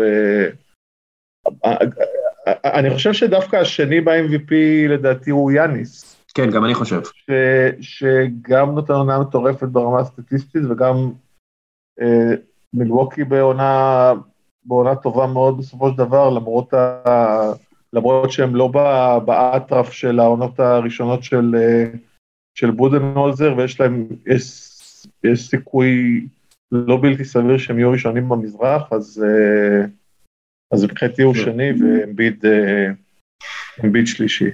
אמ, דרך אגב, ב- בפלוס מינוס לעונה, שבעיניי הפלוס מינוס לעונה זה טוב, למשחק פחות, אבל זה אחלה מדד לעונה. אז הפלוס מינוס של ניקולה יוקיץ' הוא 14 פלוס בממוצע למשחק. כלומר, כשהוא לא משחק, אה, זה, זה לא בנמצא דנבר, זה, זה קבוצה במינוס כל כך גדול, כן. שזה, שזה מדהים אה, הפלוס מינוס הזה. יאניס אה, בסביבות ה-11, וג'ואל אמביד מתחת ל-10, ולוקה דונצ'יץ' ולברון ג'יימס אחריהם, אבל באמת, כאילו, יוקיץ' בכל הנתונים המתקדמים, וגם בנרטיב, גם בנרטיב, הוא משחק באמת עם אף אחד. אה, בטח הוא לא משחק עם שחקנים מוכשרים כמו יאניס, ובטח לא עם שחקנים מוכשרים כמו אמביד, ולכן אה, אה, הוא ה-MVP. דרך אגב, כשאתה מסתכל על הטופ 6 נגד אה, הטופ 6 בבחירות ל-MVP, שאפשר גם לדבר על זה קצת, אבל הטופ 6 בבחירות אה, של ה-MVP נגד טופ 6 אחרים, אז לוקה עם הכי הרבה ניצחונות, אחריו טייטום, ואז אמביד uh, הוא במאזן שלילי. Uh, uh, כלומר, זה לא שאמביד ניצח את המועמדים האחרים ב... בצורה משכנעת או משהו. אמביד הוא הבחירה האופנתית, או הבחירה, כן. היו בחירות כאלה, הגיע תורו. יש סיכוי לא, כן, די סביר שהוא ינצח, אבל uh, זה גם עניין של תחושות, אתה יודע, שחקן מדנבר, uh, דנבר הנידחת, מקבל MVP שני רצוף, זה משהו די, אה, כן. די סיפור, למרות שכמובן מגיע לו. אגב, מאוד יכול להיות שהם יהיו ב play-in, ואז אולי זה גם כן ישפיע על הבחירות וכולי. מי עוד מועמדים מבחינתך? כי ב, אתה יודע, עם outside chance זה לוקה, טייטום ובוקר בעיניי. אני, לא אני, חושב שבו, אני חושב שבוקר, שג'ה מועמד, שבוקר מועמד, שטייטום מועמד, כולם מועמדים ראויים, אני לא חושב שהם ייקחו, אבל... אה, אבל, אבל זה באמת האנשים הבולטים בהקשר הזה. אני חושב okay. אוקיי. שבוקר יקבל קולות אה, די בטוח. כן. אה, אוקיי, בואו בוא נעשה את רוקי השנה. זה היה עד לא מזמן אבן מובלי, עכשיו לפי דעתי זה סקוטי בארנס. גם לדעתי, נו, מה יהיה? אוח, זה באמת. אז, אז אתה יודע, בוא נעשה את חמישיית הרוקיז, שזה יותר מעניין בעיניי. אני מתחיל עם סנטר אבן מובלי, פורוורד סקוטי בארנס, פורוורד פרנץ וגנר. דרך אגב, פרנץ וגנר נותן עונה של מאוד veteran. מאוד מפתיע, הוא היה כן. נראה כמו איזה role player במישיגן, שחקן כן. שדובר עליו כמי שבא לתת הגנה ולעשות את הדברים הקטנים, אבל הוא, הוא, הוא שחקן. באיזשהו מקום, אמנם כן. באורלנדו, אבל uh, עדיין. אה, קייט קנינגהם, שהתחיל את העונה הקשה, אבל uh, הוא, לפי דעתי, שנה הבאה הוא מועמד ממש ל... הוא, הוא יכול להיות uh, מועמד ל, ל, לשחקן המשתפר, או, אתה יודע, איזשהו חמישייה הראשונה של העונה או משהו, כי אם הוא ממשיך עם... בוא, איזה חמישייה הראשונה של העונה, די. לא, לא, שנייה, שנייה, שנייה. אם, אם הוא ממשיך בקצב ההתרוממות שלו, uh, הוא יכול לסיים עונה בעיניי עם ממוצעים של 25 שמונה, תשע, הוא יכול לעשות דבר כזה. השאלה אם תהיה שם קבוצה מסביבו, זה... נכון, נכון. אה, וגם נוסף אה, רוקי זה ג'וש גידי, אני חייב להכניס אותו בגלל שהוא באמת אחד מהשחקנים שאני הכי אוהב לראות בליגה, למרות שהוא רוקי, למרות שהוא מאבד 200 כדורים במשחק, פשוט כל כך כיפי לראות אותו, והוא גם עשה נתונים מדהימים. יש לך איזה... אז אני עם אותה חמישייה. בדיוק. אה, אבל אני מוציא את גידי. אוקיי. הוא משחק באמת קבוצה מזעזעת. אגב, יש גם, זה מצחיק שג'וש גרין, כל, כל אה, יום פחות או בטופ, בטופ, בטופ 10 מהלכים וזה, כן, אבל, הוא, כן. אבל הוא די מזעזע מבחינת, וגם שני בקלעים בין הרוקיז, אבל הוא די מזעזע בקבלת החלטות.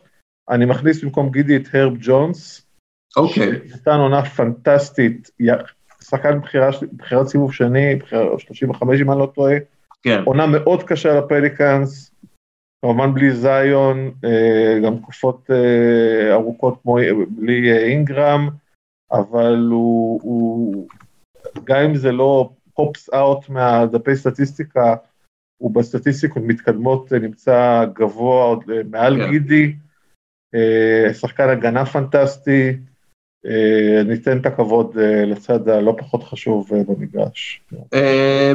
שוב, אני, אני פשוט, גידי נתן חלק, מה- היו לו כמה משחקים. לא, גידי, גידי, אה, גידי אח- אחלה, אה, גיד- גידי לא, תגידו לו, אני לא, אין... אה. אה, שלא, שלא ייעלב לי, כן, אבל... אה, אה, לא, אבל גידי, הוא נתן כמה מספרים לברונים, לא, לא פחות, באמת, ברמה הזאת. אה, הרב ג'ובס שיחק יותר ממנו, גם אה, שיחק בקבוצה יותר טובה ממנו, אבל באמת גידי, ואגב, גם המסירות שלו, אני כל כך אוהב לראות את גידי מוסר את הכדור כמו שהוא מוסר, זה באמת אה, רמה אחרת של אה, כדורסל בעיניי, ולפי דעתי הוא, אה, הוא יהיה שחקן טוב יותר מג'ונס בעתיד, אבל אה, כן. אני מאוד תופס ממנו, אבל אני מבין את הרב ג'ונס, את הבחירה שלך ב- אגב, בג'ונס. מתי אוקלהומה סיטי יעשו משהו עם כל הבחירות שלהם ויבנו קבוצת כדורסל, הבנו טנקינג נחמד, אבל שי גיז'וס אלכסנדר, לא, הוא, הוא כל עונה קצת מתבגר וקצת, זאת אומרת, בשלב מסוים הם יצטרכו לבנות קבוצת כדורסל שמסוגלת, ובכן, לקלוע סל, זאת אומרת, זה משהו די אה, חשוב, כדורסל. יש מצב שהם עושים trade על שי גילג'ס אלכסנדר, אלכסנדר בשביל עוד בחירות דראפט ו... לא, לא, זה, זה כאילו העניין שפילדלפיה עשו tanking וכולם דיברו על זה והיו באטרף כי זה פילדלפיה וזה market גדול וזה מסורת כן. ואוהדים. פה זה כאילו לא, כן, איזה גאון, אה, איזה גאונים הם, איזה, אוקיי, אבל אולי התחילו לעשות... אה, יכול, יכול להיות שנראה קפיצה מהם משמעותית בעונה הבאה, אה, שני גארדים מאוד משונים, גידי ושי גילגוס, בחירת דראפט גבוהה נוספת, אולי, אתה יודע, צ'ט הולגרום כזה, שיהיה יחד עם פוצ'ו- פוצ'ופס- פוצ'- פוקושבסקי, ה- ה- הפרנט קורט הרזה ביותר בכל הזמנים. תאומי המוזלמן. סליחה. כן, זה יהיה ממש, זו קבוצה תהיה ממש משונה ומגניבה לראות, אבל אה, כן. יכול להיות שהם יעשו איזה משהו בשנה הבאה. שוב, אני מאמין גדול בגידי, אני חושב שהוא, אה, שהוא יהיה שחקן משמעותי מאוד בליגה הזאת. טוב, אה, שחקן ההגנה של השנה. רוברט אני הולך- וויליאמס, אני הולך שנייה. להפציץ פה, כן, אבל מה, כן. לא, אני אגיד לך משהו, אה, ה- הפייבוריט לפי העיתונאים והבחירות אה, ב- בלאס וגאס, כלומר לפי ה odds בלאס וגאס, הולכים על, אה, על רודי גובר בקטע כאילו, זה, זה, הוא פייבוריט ברור. כן, זה, אבל- כבר, זה כבר נהיה אבל משעמם, אני חייב להגיד. גם נהיה משעמם, וגם אני לא חושב שהוא יותר טוב מרוברט וויליאמס למשל, אם אנחנו משווים, כן, סנטר לסנטר. כי לרוד, לרוברט וויליאמס יש יותר בלוקים מרודי, יותר חטיפות מרודי, יותר טוב בכל המדדים ההגנתיים המתקדמים, Defensive Win Shares וכולי. למה שהוא לא יהיה שחקן ההגנה אה, של השנה על פני רודי? אני, אני אגיד לך משהו, משהו לגבי שחקן ההגנה של השנה. קודם כל, בעבר לפחות היו בבחירות האלה של חמישיות ההגנה והרבה עניינים לא מקצועיים, נגיד קובי בריינט היה הרבה פעמים בחמישיית ההגנה של השנה, זה היה מגוחך, כי, כי זה היה לא. אופנתי לבחור אותו. אה, יש הטיה לכיוון גבוהים, אה, גם מר גסול היה לפני כמה שנים שחקן ההגנה של העונה, וההטיה לכיוון גבוהים זה כי הם, אה, יש להם יכולת לרשום מספרים, לקחת ריבאונד, לחסום, כלומר ההגנה בסופו של דבר, המהלכים הסופיים של ההגנה מתנקזים אל השחקן הגבוה. כן. גארד לא יכול לחטוף כל התקפה כדור, והוא לוקח פחות ריבאונד והוא חוסם פחות זריקות. אבל אני חושב שיש שם, יש גארדים שעושים עבודה הגנתית מדהימה, שפשוט, שפשוט מתעלמים מהם, או שהם זוכים כן. לפחות הערכה. אבל בוא, מי השחקן ההגנה שלך ו... אז, אז שחקן ההגנה שלי, אני, אתה, כנראה זה הולך להיות אותו שחקן הגנה, אודי, בגלל שאנחנו רואים את אותו כדורסל, מרקוס סמארט. shit! חשבתי לא. שתהיה לי אמירה מקורית. אבל זה, לפי דעתי זה אחד, מרקוס סמארט, שתיים, רוברט וויליאמס, בגלל שאני רואה את ההגנה של בוסטון סלטיקס. אה, ומאז ינואר, אגב, הם היו טובים בהגנה לפני, אבל זה פשוט לא בא לידי ביטוי בניצחונות. מרקוס סמארט ורוברט וויליאמס בהגנה זה פשוט צוות מדהים, וזה יותר, זה, ומרקוס סמארט עושה עבודה הגנתית יותר טובה מרודי גובר העונה. מרקוס סמארט, קודם כל מרקוס סמארט הוא, הוא אלוהים בהגנה תמיד.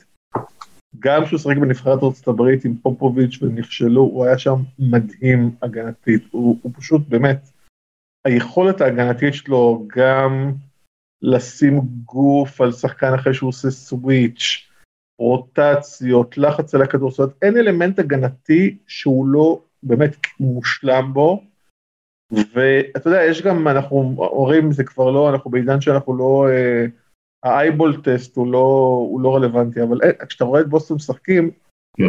רמת המאמץ שם, ולא סתם מאמץ, זה לא אה, עמי נאווי, כן, או ארז כץ שנופלים על כדורים, זה, זה מאמץ, זה מאמץ שהוא חכם גם, ומאמץ, נגיד במהלך הזה שנורא כעסו שהוא, אה, שסטיב קר כעס שהוא, קפץ על הרגל שלו, פצע את סטף קרי.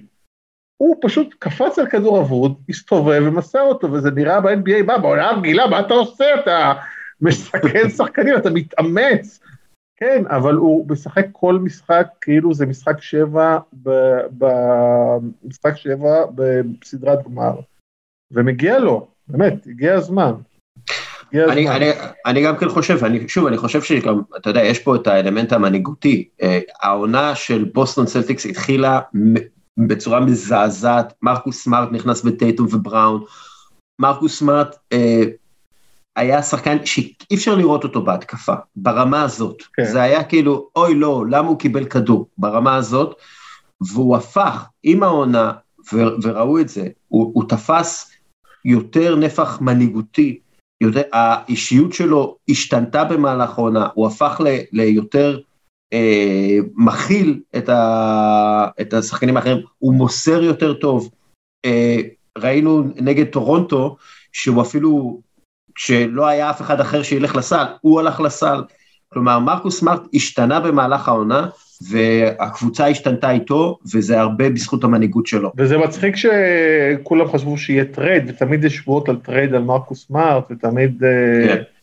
אבל בטח זה, זו העונה שיהיה trade, ו... ואין trade, וטוב שכך.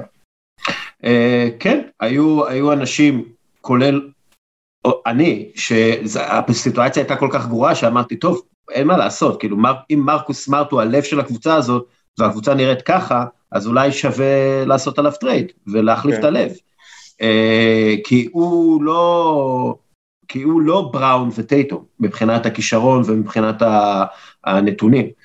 אבל אוקיי, הוא לב, עברו, אה, הוא הלב, ובאמת הוא הלב של הקבוצה ההגנתית הכי טובה בליגה, by far. אגב, החוזה שלו, אה, שנראה די בסדר כשהוא חתם, לא יודע, עשרה, 11 מיליון דולר לעונה, הוא ב... כשעם כל החוזים שחתמו מאז שהוא חתם את החוזה הזה, זה נראה סכום מגוחך כבר. כן, ואגב, גם הסכום של רוברט, רוברט וויליאמס, גם, כן. כן. שרק מתחיל בעונה הבאה את, אה, את, את החוזה החדש שלו. דרך אגב, רוברט וויליאמס ככל, ככל הנראה סיים את העונה ולא ישחק בפלייאוף, יש לו בעיה במיניסקוס. מיניסקוס, אה, כן. ו... זה החלק היותר קל של הברך, אבל לא, ב... לא כשנפצעים בשלב הזה של העונה. בדיוק, זה, זה קשה, מיניסקוס ב... מידיעה, מה שנקרא, זה, זה משהו שלא קל לחזור אליו לרמה הכי גבוהה מבחינה פיזית, ובטח לא למשחק פלייאוף ב-NBA. אה, דרך אגב, בחמישייה ההגנתית, כאילו נגיד אה, רוברט וויליאמס, אה, רודי גובר, מרקוס סמארט, ואז עוד שניים, מי, מי אתה שם שם? לא יודע, קשה לי עם החמישיות הגנה האלה, זה נראה לי... אני, אני, כאילו אם הייתי רואה, מס, הייתי שם לב מספיק להגנה בכל 30 הקבוצות, אני חושב כן. מיקל ברידג'ס, מיקל ברידג'ס יש לו. כן, מיקל ברידג'ס חייב להיות. מיקל כן. ברידג'ס, סליחה. אמ, ואנחנו בטח, ואני חושב שבסופו של דבר אה, דריימונד גרין, אני חושב שצריך לתת לו את הכבוד וצריך לראות מה קורה לגולדן סטייט, שהוא לא משחק וקרי משחק, גם שקרי לא משחק והוא משחק קורים דברים לא טובים, אבל צריך לזכור כמה שהקבוצה הזאת הייתה בנפילה בתקופה שהוא לא שיחק, גם הגנתית כן. אה, וגם, וגם התקפית. אני הייתי שם את ג'ארן ג'קסון אה, ג'וניור. אה, נכון, נכון, כן. נכון. גם הוא מועמד לשחקן ההגנה של העונה, נכון. אגב, אגב, ב defensive win shares, שזה כאילו המדד המתקדם לאיך אתה בהגנה הקבוצתית, אתה יודע מי מקום ראשון בליגה? מי? מי? טייטום. וואלה. ואתה יודע מי מקום שני בליגה? לא. ניקולה יוקיץ'. מדהים. כן, ואז רוברט וויליאמס, ב top 10 יש אה, שלושה שחקני בוסטון. אה, שאין אף קבוצה עם אה, יותר מאחד. אז, אז כאילו זה רק מראה כמה ההגנה של בוסטון באמת זה, ב, זה ברמה אחת מעל כל הליגה, אבל זה, זה, זה הסיפור. טוב, אנחנו לקראת הסוף. השחקן המשתפר, יש לך איזה מישהו שאתה תראי, יש כמה, יש כמה מועמדים, אה, יש כמה מועמדים מאוד טובים, שאני אה, חושב שדז'ונטה מארי הוא אה, כן. מועמד, שהייתה לו פשוט עונה עצומה בהקשר הזה. אני דווקא התלבטתי בין שני שחקנים של קליבלנד שהזכרת קודם, את ג'ארט אלן, שככה זרקו אותו ב trade, אה, ככה ברוקלין... אה, בעד דיאנדרה ג'ורדן. כי דיאנדרה ג'ורדן היה חייב להתחיל לפתוח בחמישייה, שזה די מדהים. מדהים. אמ, ואני חושב שאני הייתי בוחר, אני לא חושב שהוא ייבחר, אה, גם, אוקיי, אמנזיה, רגע. מי? דזמונד ביין, אני חושב שהוא מועמד חזק, הוא פשוט הוא השחקן שאני חושב שהוא נדפק גם בדראפט וגם גם עכשיו הוא underrated פשוט כי הוא נראה כמו, יותר כמו גרסה אמריקאית לאלכס שטילוב מאשר uh, עם הידיים הקצרות האלה, הוא נראה מתעמל, מתעמל קרקע ויותר מאשר שחקן כדורסל, אבל הוא פשוט נותן עונה פנטסטית. אני חושב שבסופו של דבר... הוא השחקן השני הכי טוב. בקבוצה השנייה הכי טובה במערב, כלומר כן. זה, זה, זה לא משהו שחשבו שהוא יגיע. אני חושב בסופו של דבר, וזה גם איזושהי קבוצה שיצא לי לראות הרבה, אז אולי אני קצת מוטה, אני חושב שדריוס גרלנד הוא השחקן המשתפר של העונה, כי הוא שחקן שאנשים שוכחים שהוא שיחק בקולג' ארבעה משחקים, משהו כזה, ארבעה או שבעה משחקים במכללה, לא ידעו מה הוא יכול לתת, תבחר רביעי בדראפט על סמך אה, פוטנציאל, העונה, שנה שעברה, עונה שעברה הפעילה עליו... וסוכנות שחקנים. אוקיי, ועונה שעברה הפעיל עליו אה, קולין סקסטון עם 24 נקודות שהיו די ריקות, אבל הוא היה נחשב השחקן הדומיננטי בקו האחורי. העונה, מי שרואה את קליבלנד התקפית, בטח אחרי הפציעה של ריקי רוביו, הוא, הוא, הוא, הוא הקבוצה בגדול התקפית, והכל סביבו, כן. והוא מחזיק את הכדור רוב הזמן, מקבל את רוב ההחלטות. זה יהיה די טרגי עם קליבלנד אחרי כל מה שהיא עברה, ושהיא עכשיו נפלה ל play-in, ו... והולכת, אה, ועם המזל שלה היא בסוף עוד אה, לא תיכנס לפלייאוף, אבל אה, לדעתי דריוס גרלנד מבחינתי הוא המועמד המוביל כן, לשחקן המשתפר, אבל בטח אנחנו מפספסים פה עוד כמה ש... אולי טיילר לא. הירו, טיילר הירו לא. נתן, נתן עונת rookie טובה, כן. ואז קצת הידרדר, והעונה מאוד השתפר, אז אולי גם הוא שם ברשימה, אבל... אני, אני פשוט מסתכל על הנתונים, שוב, אה, sorry, אה, לפודקאסט קוראים בכל יום נתון, לכן אני מסתכל, ודז'אנטה מורי הפך משחקן של 15 נקודות למשחק, לשחקן של 21 נקודות למשחק. הוא הפך משחקן של חמישה וחצי אסיסטים למשחק, לשחקן של כמעט עשרה אסיסטים למשחק. אה, גם, גם ב... אני, גם, אני גם ב... חושב שדז'ון תמרי אה, ייבחר, שלא יבחר. הוא פשוט, הוא, הוא פשוט הפך לסופרסטאר, והוא הפך משחקן טוב מאוד לשחקן מוביל סופרסטאר בקבוצה, אה, וזה, וזה בעיניי הקפיצה הכי מרשימה. אגב, יש, יש איזשהו סיכוי גם ש... שאתה יודע, ייתנו פה איזה בחירה לג'ה מורנט לצורך העניין, שגם מאוד השתפר, אבל... אה, כן, אבל... אבל הג'ה הוא כבר בליגה של הסופרסטארים, אז אני חושב שהוא כן. כבר uh, דילג על, ה, על הנקודה הזאת. בדיוק, זה, אה, זה בעיניי כאילו, אתה יודע, הוא באמת הפך לשחקן יותר טוב, אבל הוא היה שחקן מאוד מאוד טוב, אז אני לא... כן. אז אני, אז אני לא יודע כמה, כמה שיפור כאילו זה, אבל אם, אם רוצים uh, לתת uh, לממפיס uh, עוד תואר, אז, כן. אז אפשר לתת לג'ה. אה, שוב, בעיניי זה דז'אנטה מורי, רק מבחינת המספרים, זה, הוא באמת הפך לשחקן הכי חשוב בסן אנטוניו ספיירס, אה, וזה מאוד משמעותי. אגב, גם, גם אנפרני, אנפרני סימונס גם מאוד השתפר. אגב, גם טייריס מקסי מאוד השתפר, גם, שחקה עונה שנייה, אבל טייריס מקסי הוא, borderline superstar, לא superstar, אבל הוא כוכב בליגה, שחקן גם שהיו הרבה ספקות שהוא יצא מהקולג', תמיד קנטקי, השחקנים של קנטקי אה, מבלבלים, כי קליפארי איכשהו, הם מגיעים אליו עם הרבה פוטנציאל, הוא דואג להחביא אותם, ולה, ולא יודע, לשחק את ההתקפות המוזרות שלו, ולתקוע אותם, כמו שהיה עם טיילר הירו. אה, אגב, גם הדה-ביו הוא בוגר קנטקי שנבחר נמוך יחסית, וטריס מקסי אה, היה לאורך רוב העונה עד שארדן הגיע, אה, השחקן השני הכי טוב בקבוצת צמרת כן. במזרח. כן, וגם, וגם הוביל את אה, פילדלפיה כמה וכמה פעמים, כן. כש- כשאמביד לא שיחק. אה, השחקן השישי לפי דעתי זה טיילר הירו, אם כבר אנחנו כן, מדברים. אין, אין, אין, אין תחרות. כן, כי אין אף שחקן שעולה מהספסל וקולע 20 נקודות למשחק, זה... כן, הוא שחקן חמישייה, דנקן רובינסון עולה שם בשביל אה, אה, לרווח, ו, ו, ו, והוא אחלה, אבל, אה, אבל לא נראה לי שיש פה ספק כל כך. גם ברגע שהיה trade עם אה, אה, טייריס הליברטון שעבר, אה, כן, שעבר והיה חלק מהעונה שחקן שישי בסקרמנטו, אז המרוץ קצת... אה, אגב, זה, זה עבד טוב לסקרמנטו, תראה איזה יופי של... כן. הם, הם החליפו את מי שיכול להיות קריס פול הבא כן. ל- אה, בעד אה, סבוניס, שהוא אה, שהוא אחלה, סבבה, אבל אבל כאילו, הוא, הוא יעזוב את לא- הקבוצה, הוא יעזוב את הקינגס, כן. וטייריס הליברטון אשכרה רצה להישאר בקינגס, הוא מהמז- כן. מהמוזרים האלה. אה, טוב, גם מה ש- לממפיס יש אחלה ספסל כמובן, אבל יש שם יותר מדי שחקנים בכדי שאחד מהם אה, יתבלט, אה, דיאנתוני מלטון או מישהו כזה, אבל כן. יש גם כל כך הרבה שחקנים שאף אחד לא מקבל מספיק דקות בשביל... אה, כן, תשמע, אנחנו עוד נדבר מן הסתם על הפלייאוף, תמונת הפלייאוף כרגע לא מלאה. אתה יודע, מן הסתם נראה לי אנחנו נעשה גם אה, פודקאסט שלם על הלייקרס ואיך הם,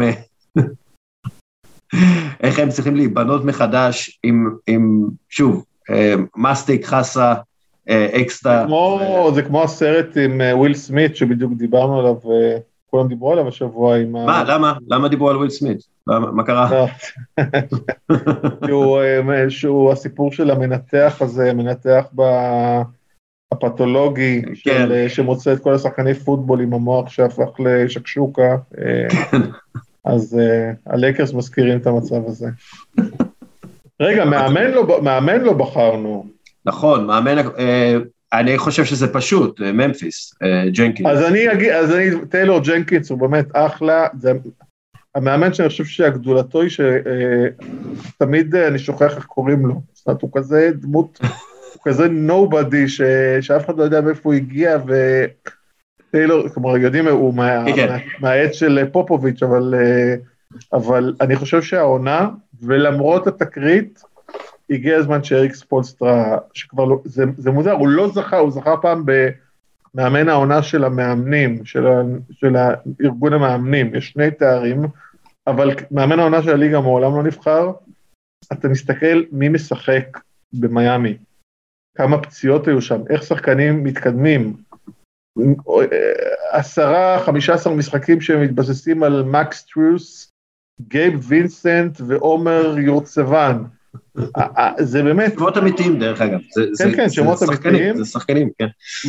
והוא עושה, הוא פשוט מאמן פנטסטי, אחד משניים, שלושה המאמנים הכי טובים בליגה באופן קבוע. אני לא חושב שהוא יקבל, כי זה כבר, הוא, הוא לא זכה, אבל וכבר עבר על השלב שלוקחים אותו כמובן מאליו, אבל כן. צריך בשלב מסוים לתת לו את ה... הוא- הוא נכנס... הוא נכנס לטופ 15 אה, מאמנים הכי, הכי טובים בהיסטוריה של ה-NBA, ואני חושב שזה נכון, הוא, כן, עד כן. כדי כך טוב, כאילו, כן. הוא באמת ברמה המאוד גבוהה, אה, וגם אה, מונטי, וגם, אתה יודע, לוקחים את מונטי וויליאמס כמובן מאליו, אבל נכון, נכון. רואים את פיניקס משחקים, באמת, הם, הם מכונה, הם באמת מכונה. מונטי, מונטי וויליאמס באמת, יש, פעם- יש הרבה מאמנים טובים בליגה. כלומר, כן. זה, אומרים שזה ליגה של שחקנים וכולי, אבל הקשר של השחקן מאמן הוא עדיין הקשר הכי חשוב שיש בליגה הזאת, ורואים את זה אצל מונטי וויליאמס, רואים את זה עם אה, טיילור ג'נקינס, אה, ואריק ספולסטרה רואים, אתה יודע, אגב, אני חושב שכל הסיפור הזה עם מיאמי היה קצת אה, אוברדוביצ'י, אתה מבין? כן. היה, היה לפי דעתי משהו מאוד מבוים, קצת כמו המכה של וויל סמית לקריס רוקלוס. למרות שיש לי תיאוריה שאני חושב שקטש, כאילו, אני חושב שברדוביץ' באמת מתעצבן, אני, תשמע, אני רואה אותו, הוא, אה, הוא אדום והוא זה, והוא, שהוא באמת מתעצבן, אני לא בטוח שהוא עושה את עצמו. אה, יכול להיות, יכול להיות, אה, אתה יודע, שזה, שהוא רוצה שתחשוב, שזה, לא יודע, הוא כל כך אדום, לא יודע, גוף האדם הוא מכונה קצת, אה, יכול להיות שהוא כל כך רוצה שתחשוב, אבל אה, כן. בוא נגיד שהוא העדיב עם השנים, יכול להיות שזה קשור גם מיני, לא יודע, אולי אלכוהול וכאלה, אבל לא ניכנס לספקולציות. אה, אודי הירש, עשינו אחלה בחירות לפי דעתי. כן, אה, אחלה, אז תודה רבה, ואנחנו עוד נדבר כי העונה, עכשיו מתחילה בעצם.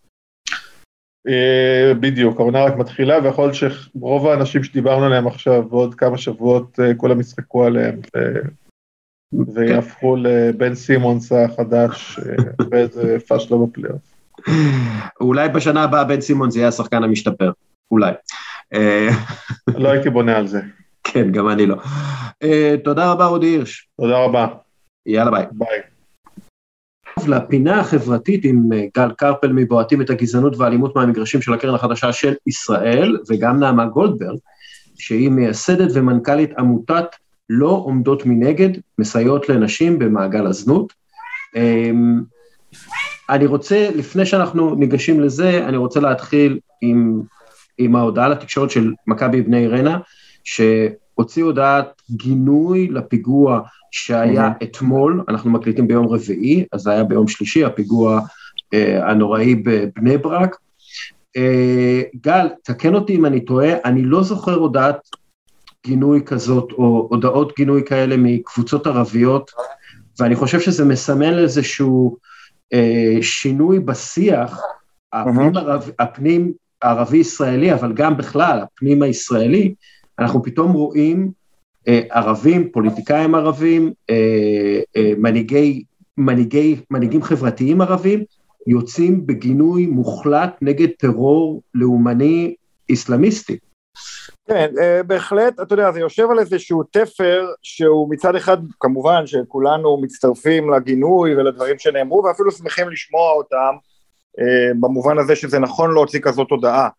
אה, אבל כמובן זה לא אינסטינקטיבי לחשוב שקבוצת כדורגל צריכה להוציא הודעה בקשר לאיזשהו אירוע, גם אם אירוע נוראי ואירוע של פיגוע, וכמובן, אתה יודע, הדברים האלה, בנקודה הזאת זה נראה לנו נהדר, אבל יכול להיות שיום אחד אה, הרעיון הזה של קבוצות כדורגל שמגיבות על אירועים שקורים וגם על אסונות שקורים, אה, מצד אחד זה מאוד מאוד חיובי, מצד שני אתה יכול לראות איך זה גם יכול להסתבך אה, עם קבוצה שנגיד, אה, אה, אני לא יודע כמובן לגבי בני רנה, אבל יש תמיד את המתח בקבוצות אה, ערביות ישראליות, המתח בין הזהות הפלסטינית לזהות הישראלית, אה, כן. וכמובן שלא נרצה שהם יוציאו הודעה גם כאשר יש נגיד איזה משהו נורא בעזה או משהו כזה, איזשהו אסון הומניטרי אחר באזור בסוריה, והיה לנו מוזר שהם מגיבים על הדבר הזה. אה, אני מקווה שהדבר הזה לא יסתבך, אבל having said that, כמובן שזה מצוין שהם שולחים הודעה. אני רק אומר שאני מבין למה הכדורגל, אתה יודע, באופן די גורף, אומר אנחנו מפרידים פוליטיקה וספורט, כן. במובן הזה שהדברים האלה יכולים להידרדר מהר מאוד, כי אם גינית את זה, למה לא גינית את ההוא, ולמה כן גינית את הזה? כן, מצד, מצד, שוב, אבל מהצד האחר, אנחנו באמת רואים, אתה יודע, חלק מהנפגעים בפעולות איבה האלה הם ערבים, ערבים ישראלים, אנשים מהמגזר הערבי, אם הם נוצרים או מוסלמים, ולכן ההודעת גינוי הזאת, אני חושב כן. שמטרתה זה לגבש את, ה, נגיד, המתונים והשפויים מול הקיצונים, אבל בואו נדבר... נכון, נכון. אגב, בדרך, בדרך כלל אולי בחצי משפט, הכדורגל, הקבוצות הערביות בכדורגל הישראלי באופן כללי תמיד בצד של רוצים לקדם דו-קיום, והעדינות של איך הם עושים את זה בלי להסתבך עם פוליטיקה. כן, אוקיי, נעמה, מה נשמע? אהלן. אוקיי, אז אנחנו רוצים לדבר איתך על השימוש במילה זונה בכדורגל. עכשיו, אנחנו, הרבה פעמים אנחנו על הגבול של ה politically correct, מה לא politically correct, מה כן, יכולים להאשים אותנו שאנחנו משטרת PC ו- ועוד כל מיני דברים. לי חשוב שנבין מה, מה זאת המילה הזאת, ו- ו- ולהבין למה זה לא משהו שצריך להשתמש בו, למרות ש, שכולם יודעים שהשופט הוא בן זונה והיריבים הם בני זונה, וזה הדבר הכי טבעי בעולם להגיד בכדורגל. אז קודם כל תרשה לי לפתוח ולהגיד שזונה זה לא המקצוע העתיק בעולם, כמו שזה הקללה העתיקה בעולם, כן? הבן שלי אומר, בן זונה אפילו לא מבין למה הכוונה. וכשחושבים על זה, זו קללה שנועדה, קודם כל היא קללה מגדרית, היא תמיד נועדה להשפיל נשים, ומסתתרת מאחורי ההנחה שאישה בזנות היא אישה בזויה, היא אישה שחובבת סקס, שהיא אישה לא מוסרית, ו... ומלווה לזה הרבה מאוד השפלה. עכשיו, בפועל, בתור מי שמדברת עם נשים במעגל הזנות, הן לא בוחרות, הן לא רוצות, הן לא אוהבות, הן לא נשים לא מוסריות, והן מאוד מאוד נפגעות מזה. זאת אומרת, חשוב להגיד שכל פעם שמישהו אומר בן זונה, זונה, יש מאחורי זה אישה, ו- ו- ו- ואישה ש- שמסלול החיים שלה לקח אותה לשם, ו- והיא נפגעת מזה, והיא נעלבת מזה, והיא גם ככה שקופה לכולנו. זאת אומרת, זה, קללה עם מטען שבסופו של יום פוגש את הכי, החוליות הכי מוחלשות בחברה שלנו. כן, זה, זה, זה איך שאומרים קומיקאים, זה punching down. זה ממש להכות נכון. מישהו שכבר למטה, אתה מכה בו. נכון. אגב, זה, זה באמת דיבור בקרב, בקרב האנשים האלה? לגמרי, ש... לגמרי, okay. אוקיי. לגמרי, לגמרי. לפעמים הם בעצמן אה, אה, אה, משתמשות בזה בצורה של סוג של ניכוס, אבל, אה, אבל הן פגועות מזה, הן פגועות מהיחס, זאת אומרת, הן פגועות, כי, כי, כי להגיד למישהו זונה זה תמיד מלווה בתיעוב, בהשפלה, ב... ב... כן, אמרה לי לפני שבוע, אה, אישה בזנות אמרה לי שמישהי אמרה לה, את זונה, לא יכולה להיכנס אחרייך לשירותים, כן, כל מיני משפטים מהסוג הזה, זאת אומרת, אה, זה, זה, זה, זה, זה כל כך הרבה מטענים שליליים של החברה, ו... כן. כן, אתה יודע, אוריאל, אני, אני, אנחנו כמובן נמצאים במגרשים, גם המשקיפים שלנו, ויש אה, איזשהו קושי, ואני מניח שהוא גם קיים לא רק בכדורגל, המושג הזה הוא כל כך נפוץ, כן. שאתה לא יודע איפה להתחיל להילחם בו. זאת אומרת, עם דברים נוראים כמו, כן, יש איזה שיר של אוהדים שאומרים שנאנוס את הבנות שלכם. אז זה נכון. מאוד קל להבין, זה מחוץ לתחום, צריך לעשות הכל להילחם בזה, להעניש את מי שעושה את זה. לעומת זאת, נגיד המשקיפים לא יכולים לרשום, להתחיל לרשום כל פעם שמישהו אומר בן זונה, זה לא ייגמר. זה נראה כאילו. חסר ערך, כאילו כן. איך אתה מתחיל בכלל לטפל בזה, עד כמה עמוק צריך ללכת כדי שיהיה שינוי אמיתי בחברה סביב הביטוי הזה. כן, ו- ופה נעמה, שהיא גם אה, זוכת אה, פרס על אקטיביזם אה, אה, פמיניסטי על שם אה, פרופסור דפנה יזריאלי, אה, היא, דפנה, את נלחמת ב- בשפה בעצם, זה, זה, זה מלחמה שנראית חסרת סיכוי, אבל את חושבת שיש שינוי מתישהו? אני כבר רואה שינוי, אני יכולה להגיד לך שאנחנו בלא עומדות מנגד עוזרות לאלפי נשים ומגיעות להמון המון קהל אה, חברתי שתורם ועוזר ומתנדב ועוקבים אחרי אה, פרסומים שלנו, אלפי אנשים, והם, וכל פעם שאני רואה כזה דבר אני אומרת לעצמי, טוב, אז הנה אלף איש פחות שישתמשו במונח הזה, או יבינו מה עומד מאחוריו. ואני מאמינה בשינוי, שמע, אני מתקנת עולם נצחית, אני, כן. אני מאמינה ש, שאפילו שהתחלתם את הפינה הזאת, דיברתם על פעם ראשונה שקבוצות כדורגל מגנות, אז אם זה קורה, אז, אז יכולים לקרות גם דברים אחרים, וכמו שמיגרנו את העבדות ומיגרנו, זאת אומרת, אני חושבת ש, ש, אה, שאנחנו צריכים להאמין שזה אפשרי, גם אם כן. זה לא אפשרי במאה אחוז, זה אפשרי. ו- ועוד אה, משהו על אה, שיח ושפה, אה, את יודעת, אה, נבחרת ישראל אה, לפני דנמרק היו עם נערות ליווי. כן, כן. כן, כדורגלנים נתפסו עם נערות ליווי, נערת ליווי עשתה ככה וככה. בואי קצת נדבר אה, על, על הביטוי הזה, נערת ליווי. ש, יאללה, גם נדבר. כן, שזה גם כן בעייתי מאוד, מאוד. בטח בהקשר של הכדורגל. קודם כל, בוא, בוא, בוא דקה נחפור ב, ב, במונח הזה, נערה. קודם כל, מה זה נערה? היא underage? כאילו, כבר משהו בעייתי כאן, כן? אז, אז, אז נתחיל בזה. זה קצת העולם הפדופילי, כן, נערה. ובית ליווי, לאן היא מלווה בדיוק? מאיפה לאיפה היא לוקחת מישהו? כן. זה מונח שמכבס הרבה מאוד אה, סבל. זאת אומרת, זאת אישה בזנות, בדרך כלל אישה שמגיעה מרקע מאוד מאוד בעייתי בחייה, כן, גיל כניסה לזנות, לזנות הוא גבולות גיל ההתבגרות, זה אני יכולה להגיד לך כאשת שטח, כחוקרת, רוב הנשים, רוב נכנסות 14, 14, 15, תחילה גיל ההתבגרות, זה יכול להיות אפילו 13, אני מכירה אה, אה, אה, נשים שנכנסו לזנות בנות 12 ואף פחות. אז קודם כל זה תמיד מגיע מרקעים מאוד מאוד מאוד קשים, ואתה יודע, ולהיות אישה בזנות מה, מהסיפורים שמגיעים אלינו, ואתה יודע, אני לא קראתי על זה כתבות, אני בשטח, אני פוגשת, אני מדברת, הארגון שלי מכיר לעומק. זה נשים כל כך טראומטיות וכל כך חבוטות, ופתאום לכתוב נערות ליווי, זה, זה, זה הרי מגוחך, הן לפעמים מראות לי את זה בעצמם, את הפרסומים שעושים עליהם אה, באמצעי המדיה השונים, אז תמיד נניח, ב, אה, נניח מישהי בת 27 מראה לי איך כותבים שהיא בת 20 בפרסומים עליה, וכותבת לי, תראי, כותבים, כתבו עליי סטודנטית, אין לי שמונה שנות לימוד. זאת אומרת, יש כאן, זה, זה, זה מגוחך, זה, זה, זה פשוט מגוחך. כן. אני, אתה יודע, אוריאל, היה לי שיחות, אה, אה, גם עם כמה שחקנים, שכמובן אני לא אגיד מי, אבל, אבל אה, גם עם שחקנים ואנשים שמעורבים בכדורגל, ולי יש איזושהי תחושה שיש איזושהי פרשת מיטו בכדורגל העולמי, מה שאנחנו קוראים תחת כותרת מיטו, שכאילו תמיד נמצאת על צד התפרצות. ואני אסביר, בקבוצות, בטח בעולם, כל היחס בין השחקני כדורגל לנשים הוא מאוד יחס אה, פונקציונלי, זאת אומרת, אומרים, ברור שהשחקנים, שחקנים צעירים עשירים צריכים לפגוש נשים, צריך להימנע מכך שהם יפגשו נשים בכל מיני מסיבות כאלה שיעלו לאינסטגרם, כאלה שיביכו את השחקנים שצריך לשמור עליהם, הנכסים של המועדון, כן. ולכן המועדונים מנהלים איזה שהם קשרים עם נשים, זאת אומרת, מה שנקרא לוודא שהם בסדר במרכאות כפולות, לוודא שהם לא יגידו כלום, לוודא שהם לא עושות את זה כדי להצטלם לאינסטגרם.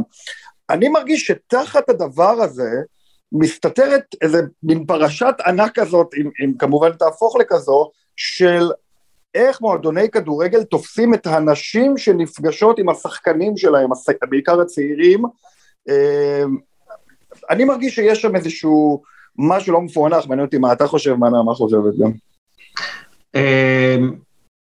אני, אני יודע בוודאות על שחקנים מאוד מאוד גדולים, ש, שלא היית, כאילו היה להם מאהבות, הם היו נשואים והיו, והיה להם מאהבות, והמאהבות קיבלו כסף עבור העבודה שלהם כמאהבת של הכדורגלן.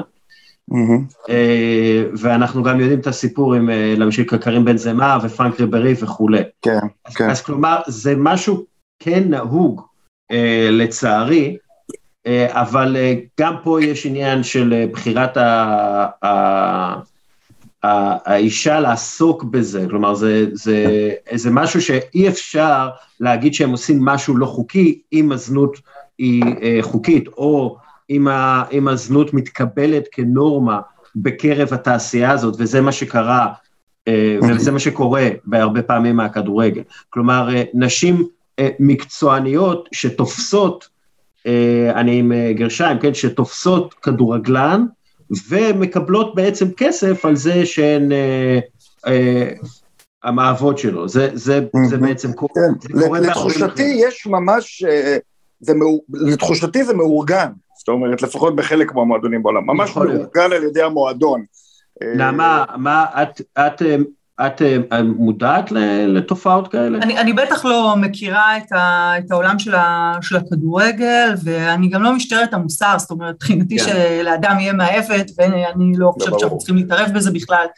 העניין הוא ברגע שנכנס העניין של העברת שירותי מין בתשלום, זאת אומרת, זה כבר הופך את זה מאהבה, או רומן, או אינטימיות, או וואטאבר, למשהו מאוד מאוד פונקציונלי, והנס טראומטי, וזה כן. מה ש...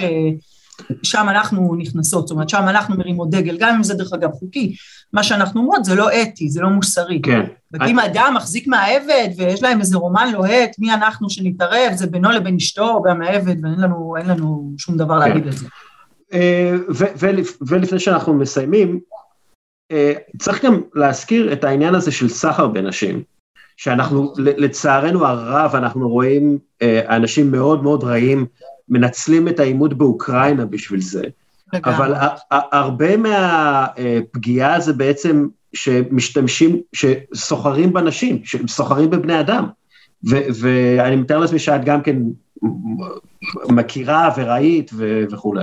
לגמרי, אני אגיד לך שמילות החיפוש הכי פופולריות בפורנהאב וב, ובכל מיני אתרים זה, זה Ukrainian girls, זאת אומרת, וזה כל כן. כך כואב, כי אפילו נשים שהתחילו להגיע לארץ אה, בעקבות הפרשה, בעקבות המלחמה, אה, מקבלות הצעות מכל מיני גברים אה, תמורת תשלום. וחברות שלי שפעילות מעבר לגבול מספרות איך אה, כל מיני גברים לא קשורים מסתובבים בבתי המלון ש, שנשים קליטות מגיעות אליהם, או מציעים להם טרמפים. זאת אומרת, אה, זה שעתם היפה של הסרסורים והזנאים אה, להתחיל לנצל אה, נשים מוחלשות, באמת, זה, אין מילים לתאר את זה, כאילו, אין, אין מילים. אפשר להחליף את בן זונה לבן, לבן סרסור? זה יותר לבן טוב? זנאי, לבן בן זנאי. זנאי, בן זנאי. אפילו יזרום לך בפה יותר טוב. טוב, האמת היא. כן, את צודקת, את צודקת. אה, נעמה גולדברג, תמשיכי את העבודה הקדושה שלך. אה, לגמרי. תודה. וגל, תודה רבה לך. גם תודה כן רבה אתה לך. תמשיך את העבודה שלך, ואנחנו, תודה. אה, ואנחנו נדבר. תודה רבה לכולכם. ביי ביי. ביי ביי. ועכשיו לחלק שכולכם חיכיתם לו, עידו מינקובסקי, מה המצב? שכולכם, ובעיקר עידו מינקוב.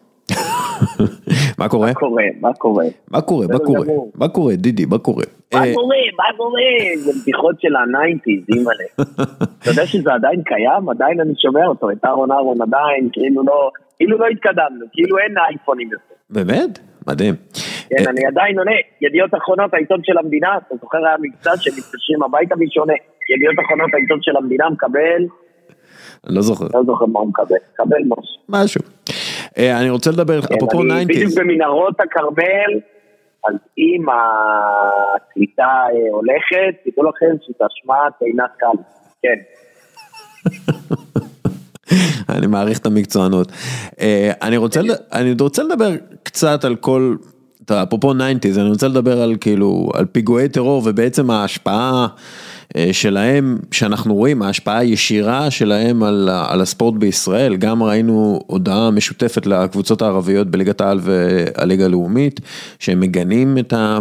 את הפיגוע, את הפיגועים בעצם, וגם אנחנו אה, ראינו בלאגן בנבחרת. אה, אה, בעיקר... אה, אני מקווה מאוד, אני מקווה מאוד, ראיתי את מה שכתבת אתמול בפייסבוק, לא פחות ממונומנטלי, ככה אומרים. אה, אה, שבעצם ההודעה לתקשורת הזאת היא- משהו חסר בעצם תקדים. שבני ריין אה, כנראה קבוצה בליגת העל שנה הבאה, קורס סינדרלה מדהים.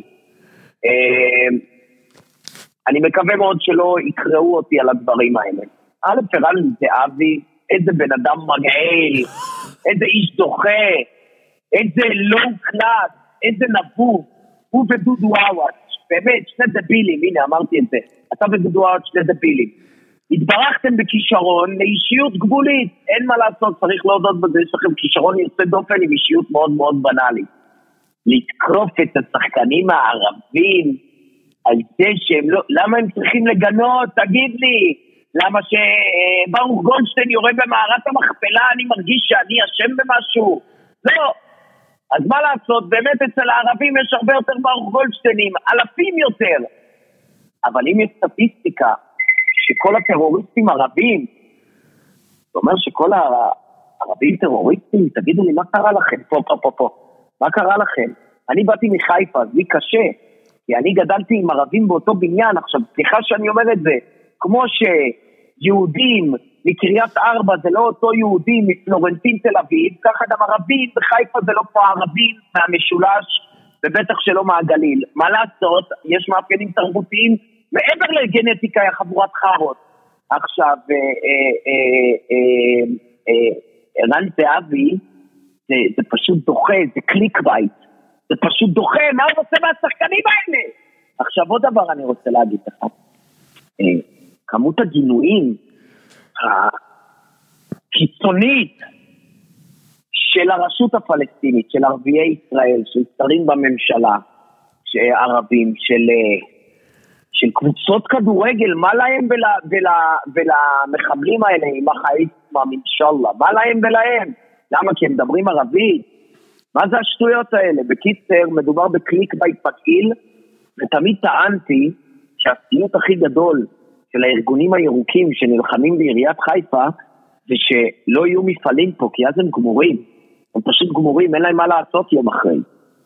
אה, אה, וככה אני חושב שהגינויים אה, של הציבור הערבי בישראל, אגב, ללא כחל וסרק, אני חייב להגיד, הוא מאוד מאוד מפחיד את ההייטר, מאוד מפחיד. מאוד מפחיד את ערן זהבי שכולם מתנגדים לפיגוע הזה. וכולם מפחדים מדאעש גם בציבור הערבי ולא רק ביהודי, זה מאוד מפחיד את כל החולי נפש, ה, ה, הייתי אומר, לא, חולי נפש, סליחה, אני לוקח חזרה, זה, לתת להם קרדיט כאילו זה לא תלוי בהם. את כל גנבי הדעת הנבובים האלה. מה שאנחנו, מה שאנחנו כן רואים, ו, וזה... וזה באמת, אני, אני לא זוכר הודעות אה, גינוי של קבוצות ערביות לפיגועים וכולי. אה, אנחנו רואים מצד אחד את הרצון להפוך את האסלאם הקיצוני לאויב משותף לערבים וליהודים, שזה דרך אגב משהו... גם אצל היהודים יש קיצונים אה, ב... לא, לא, אני לא, אני לא, אני לא מדבר עכשיו... שני... יותר מעטים. שנייה, אני לא, אני לא מדבר לא, עכשיו על קיצונים משני הצדדים. לא, זה הגיוני, זה לא, רפלקס מותנה, לא, חס וחלילה, אני לא חושב שיש סימטריה. אני חושב ש-99, זה, זה כמו להגיד שיש סימטריה של אלימות בין נשים לגברים, לא. ערבים הרבה יותר אלימים כלפי יהודים מאשר יהודים כלפי ערבים, סוף פסוק את זה בצד. לא מתווכחים על זה בכלל, זה סטטיסטיקה, זה אין פה עניין אידיאולוגי בכלל. אבל מה, לגבי מה שאתה הולך להגיד עכשיו, חשוב לי מאוד להגיד, שלא ראית קבוצות יהודיות מגנות את הפיגוע. זאת אומרת, מה, מה, מה... אז זהו, השאלה... אפילו בפוש. זהו, זה, זה, זה העניין, בסופו של דבר הגינוי הזה, או בעצם הפעולה התקשורתית הזאת, אחת מהמטרות שלה זה בעצם להפוך את הטרור, הגל הטרור הנוכחי, לגל טרור אה, שפוגע ביהודים ובערבים גם כן, אנחנו רואים גם את בקורבנות אה, ערבים אה, שנפגעו, ואני חושב שהמטרה של, של צד אחד בדיון הזה היא להפוך את הטרור לאויב משותף של כולם, והמטרה של הצד השני זה בעצם להפריד את כולם, את הגיבוש של כולם, כנגד הטרור הזה, בדיוק, להפריד ולהפוך את זה לשבטים, אתה מבין? זה, אה, זאת אה, המטרה אה, בעיניי. הראשון, הראשון לא נכון, אני חושב, הראשון הוא סימפטום, אני חושב שקודם כל, המטרה היא של הצד השני, חס וחלילה להימנע מאיזשהו ניסיון פיוטי, זה הדבר שהכי מפחיד אותם בעולם, הם לא רוצים להתקרב לערבים, אגב, בצדק,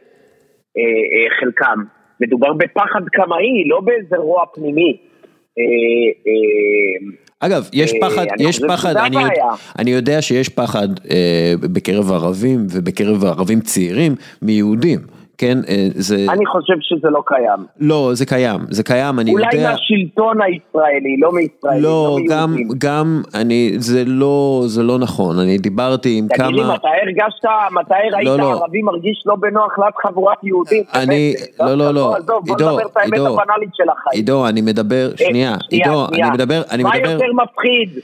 אוהד הפועל חיפה ביציע של מכבי חיפה, אוהד מכבי חיפה ביציע של הפועל לא, חיפה, אז, זה אז, אותו דבר. זה, זה שנייה, זה לא, זה לא אותו דבר בעיניי, אני חושב שכן יש פחד, ואני דיברתי גם עם, עם אה, ערבים צעירים, כדורגלנים צעירים, שהם היו צריכים להתגבר, מה? שנייה, שהם היו צריכים להתגבר על פחד מלהיות אה, ב, ב, בסביבה עוינת עבורם, אה, שהם הרגישו שעוינים. טוב, סיבה עוינת היא אד הוקית, כן, אבל... לא כוללנית, גם אני, אם אני בא עם חולצה דומה ליציאה של בית"ר, אה, איך אומרים, אה, אני לא אצא... שלם. שלם. כן, בכל, בכל מקרה, מה אתה, מה אתה אומר, בוא, בוא נמקד את זה תקשורתית. מה, מה... אני, אני, אני, אז אני רוצה להגיד כזה דבר, מכיוון שמדובר בהפכים גמורים, אין מה להתדיין בין הצדדים, ערן זהבי ודודו אורט לא מעניין אותם להתדיין. לא מעניין אותם להתדיין. הם, אה, איך אומרים, אה, לא קרביים שניהם, אה, שני הגיבורים הגדולים. לא שירתו בגולני, עם כל הכבוד. אז בגלל זה אני בעד פשוט לא להתייחס, לא להתייחס לדברים האלה, לא, לא בכלל לא לענות, להגיד כן, כן, כן ולהמשיך. להגיד להם, אתם מגעילים לעשות קליק בית על אנשים שאין להם ברירות, מה, מה אתם רוצים ש... מה אתם רוצים שהם יגידו? מה אתם רוצים שהם יתגיירו? שחררו אותם כבר. מספיק. כמו, הם לא רוצים שנחיה פה. בוא אני אעשה סקר בין 100 שמאלנים, לשאול אותם מה היית מעדיף ללכת לישון שמחר לא היה, יהיו ערבים בישראל, 100 אומרים מה אני מעדיף שלא יהיה. מה הקשר? כולנו ככה. גם אני הייתי מעדיף להיות, אה, אתה יודע, רק עם שוודים מסביבי. so what? מה זה מה מעדיף, הם היו מעדיפים? גם אני הייתי מעדיף להיות עשיר ובריא, ולא אני וחולה. ברור שאני מעדיף. אבל מכיוון שזה לא אופציה, צריך להיות פרגמטיים. ברגע שיש ניסיון כל כך קיצוני, לא ביחס לעולם, ביחס לעבר, של גופים ערביים, אנשים, אישים ערבים, ציבור ערבי, להגיד, אה, אה, אה, הם אויבים שלכם ושלנו, כמו שאנחנו הרבה פעמים אומרים, אה, אה, על ברוך גולדשטיין, אה, על מרדכי ואנונו, יהודים שאנחנו חושבים שעשו נזק גדול למדינת ישראל. אה, אז גם להם מותר להגיד ככה על ערבים, זה העניין. ולא לאנוס אותם, אה, לצאת כנגד אה, אה, המחנה שלהם, מכיוון שזה לא המחנה שלהם. זהו, צריך להגיד את האמת. בסדר, ערבים, יהודים, נו יופי, כאילו שלא גדלתי בארץ. בסדר, גם אני איתכם, הכל טוב. אבל להלבין פניהם על משהו שלא עוול בכפיהם, אם מישהו לא רוצה לשיר את ההמנון, וואלה אישו. כן נכון, לא נכון, נפש יהודי הומייה, אני יודע, בסדר, אני לא הייתי שר המנון של ארץ נוצרית, שאומר אנחנו נשבעים לישו, לא הייתי שר את זה, חבל על הזמן, לא הייתי שר את זה, אף אחד לא היה כועס עליי. אה, אה, אז אותו דבר. אבל זה דיבייט שניתן בפיגוע של מחבלים קיצוניים, משיחיסטים, איסלאמיסטים, שטיק דרק, הפקת נשומה עם גופה רקובה, עם אחה איסמם אינשאללה, זה להכניס את את, את, את של הנבחרת, איזה גועל נפש, איזה לואו קלאס, איזה טוקבק. מינקובסקי. אני, אני ראיתי שגם אתמול היית בהופעה. עוד פעם לא רק הופעת. בהופעה דווקא, אני רוצה להגיד לך, אני קראו לי שני דברים בשנתיים האחרונות, רגע לפני הסמים הקשים שאשתי אמרה, במקום שילך אה, לחפש nice guy בתחנה מרכזית, היא רשמה אותי לחוג. חוג אחד לפיתוח קול, יגיד לך את האמת, ההתקדמות אה, סבירה יחסית לעידו מינקובסקי, לא סבירה אבסולוטית.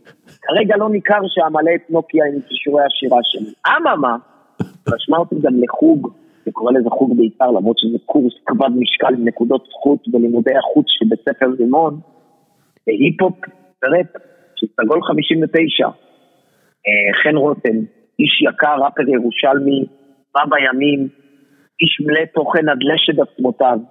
והיה רציטל בסוף, הבאנו את המשפחות, ממש כמו בחוג. And we speak that motherfucking verse.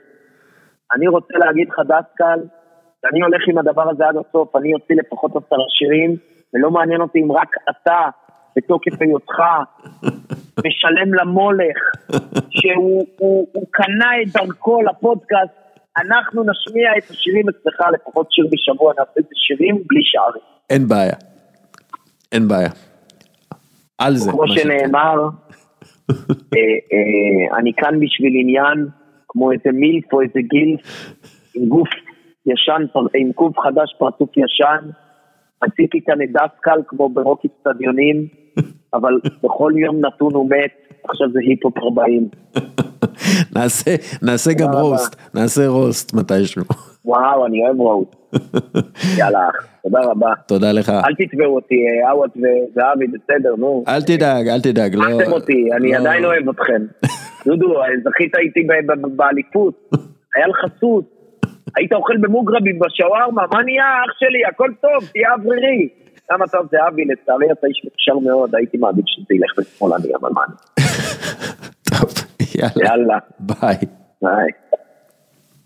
אוקיי, והגענו לסיום, תודה רבה לפרופסור נתי אוריאלי ולניב נחליאלי וללאה, סליחה, לא לאה, נעמה גולדברג, וגם לגל קרפל ולעידו מינקובסקי.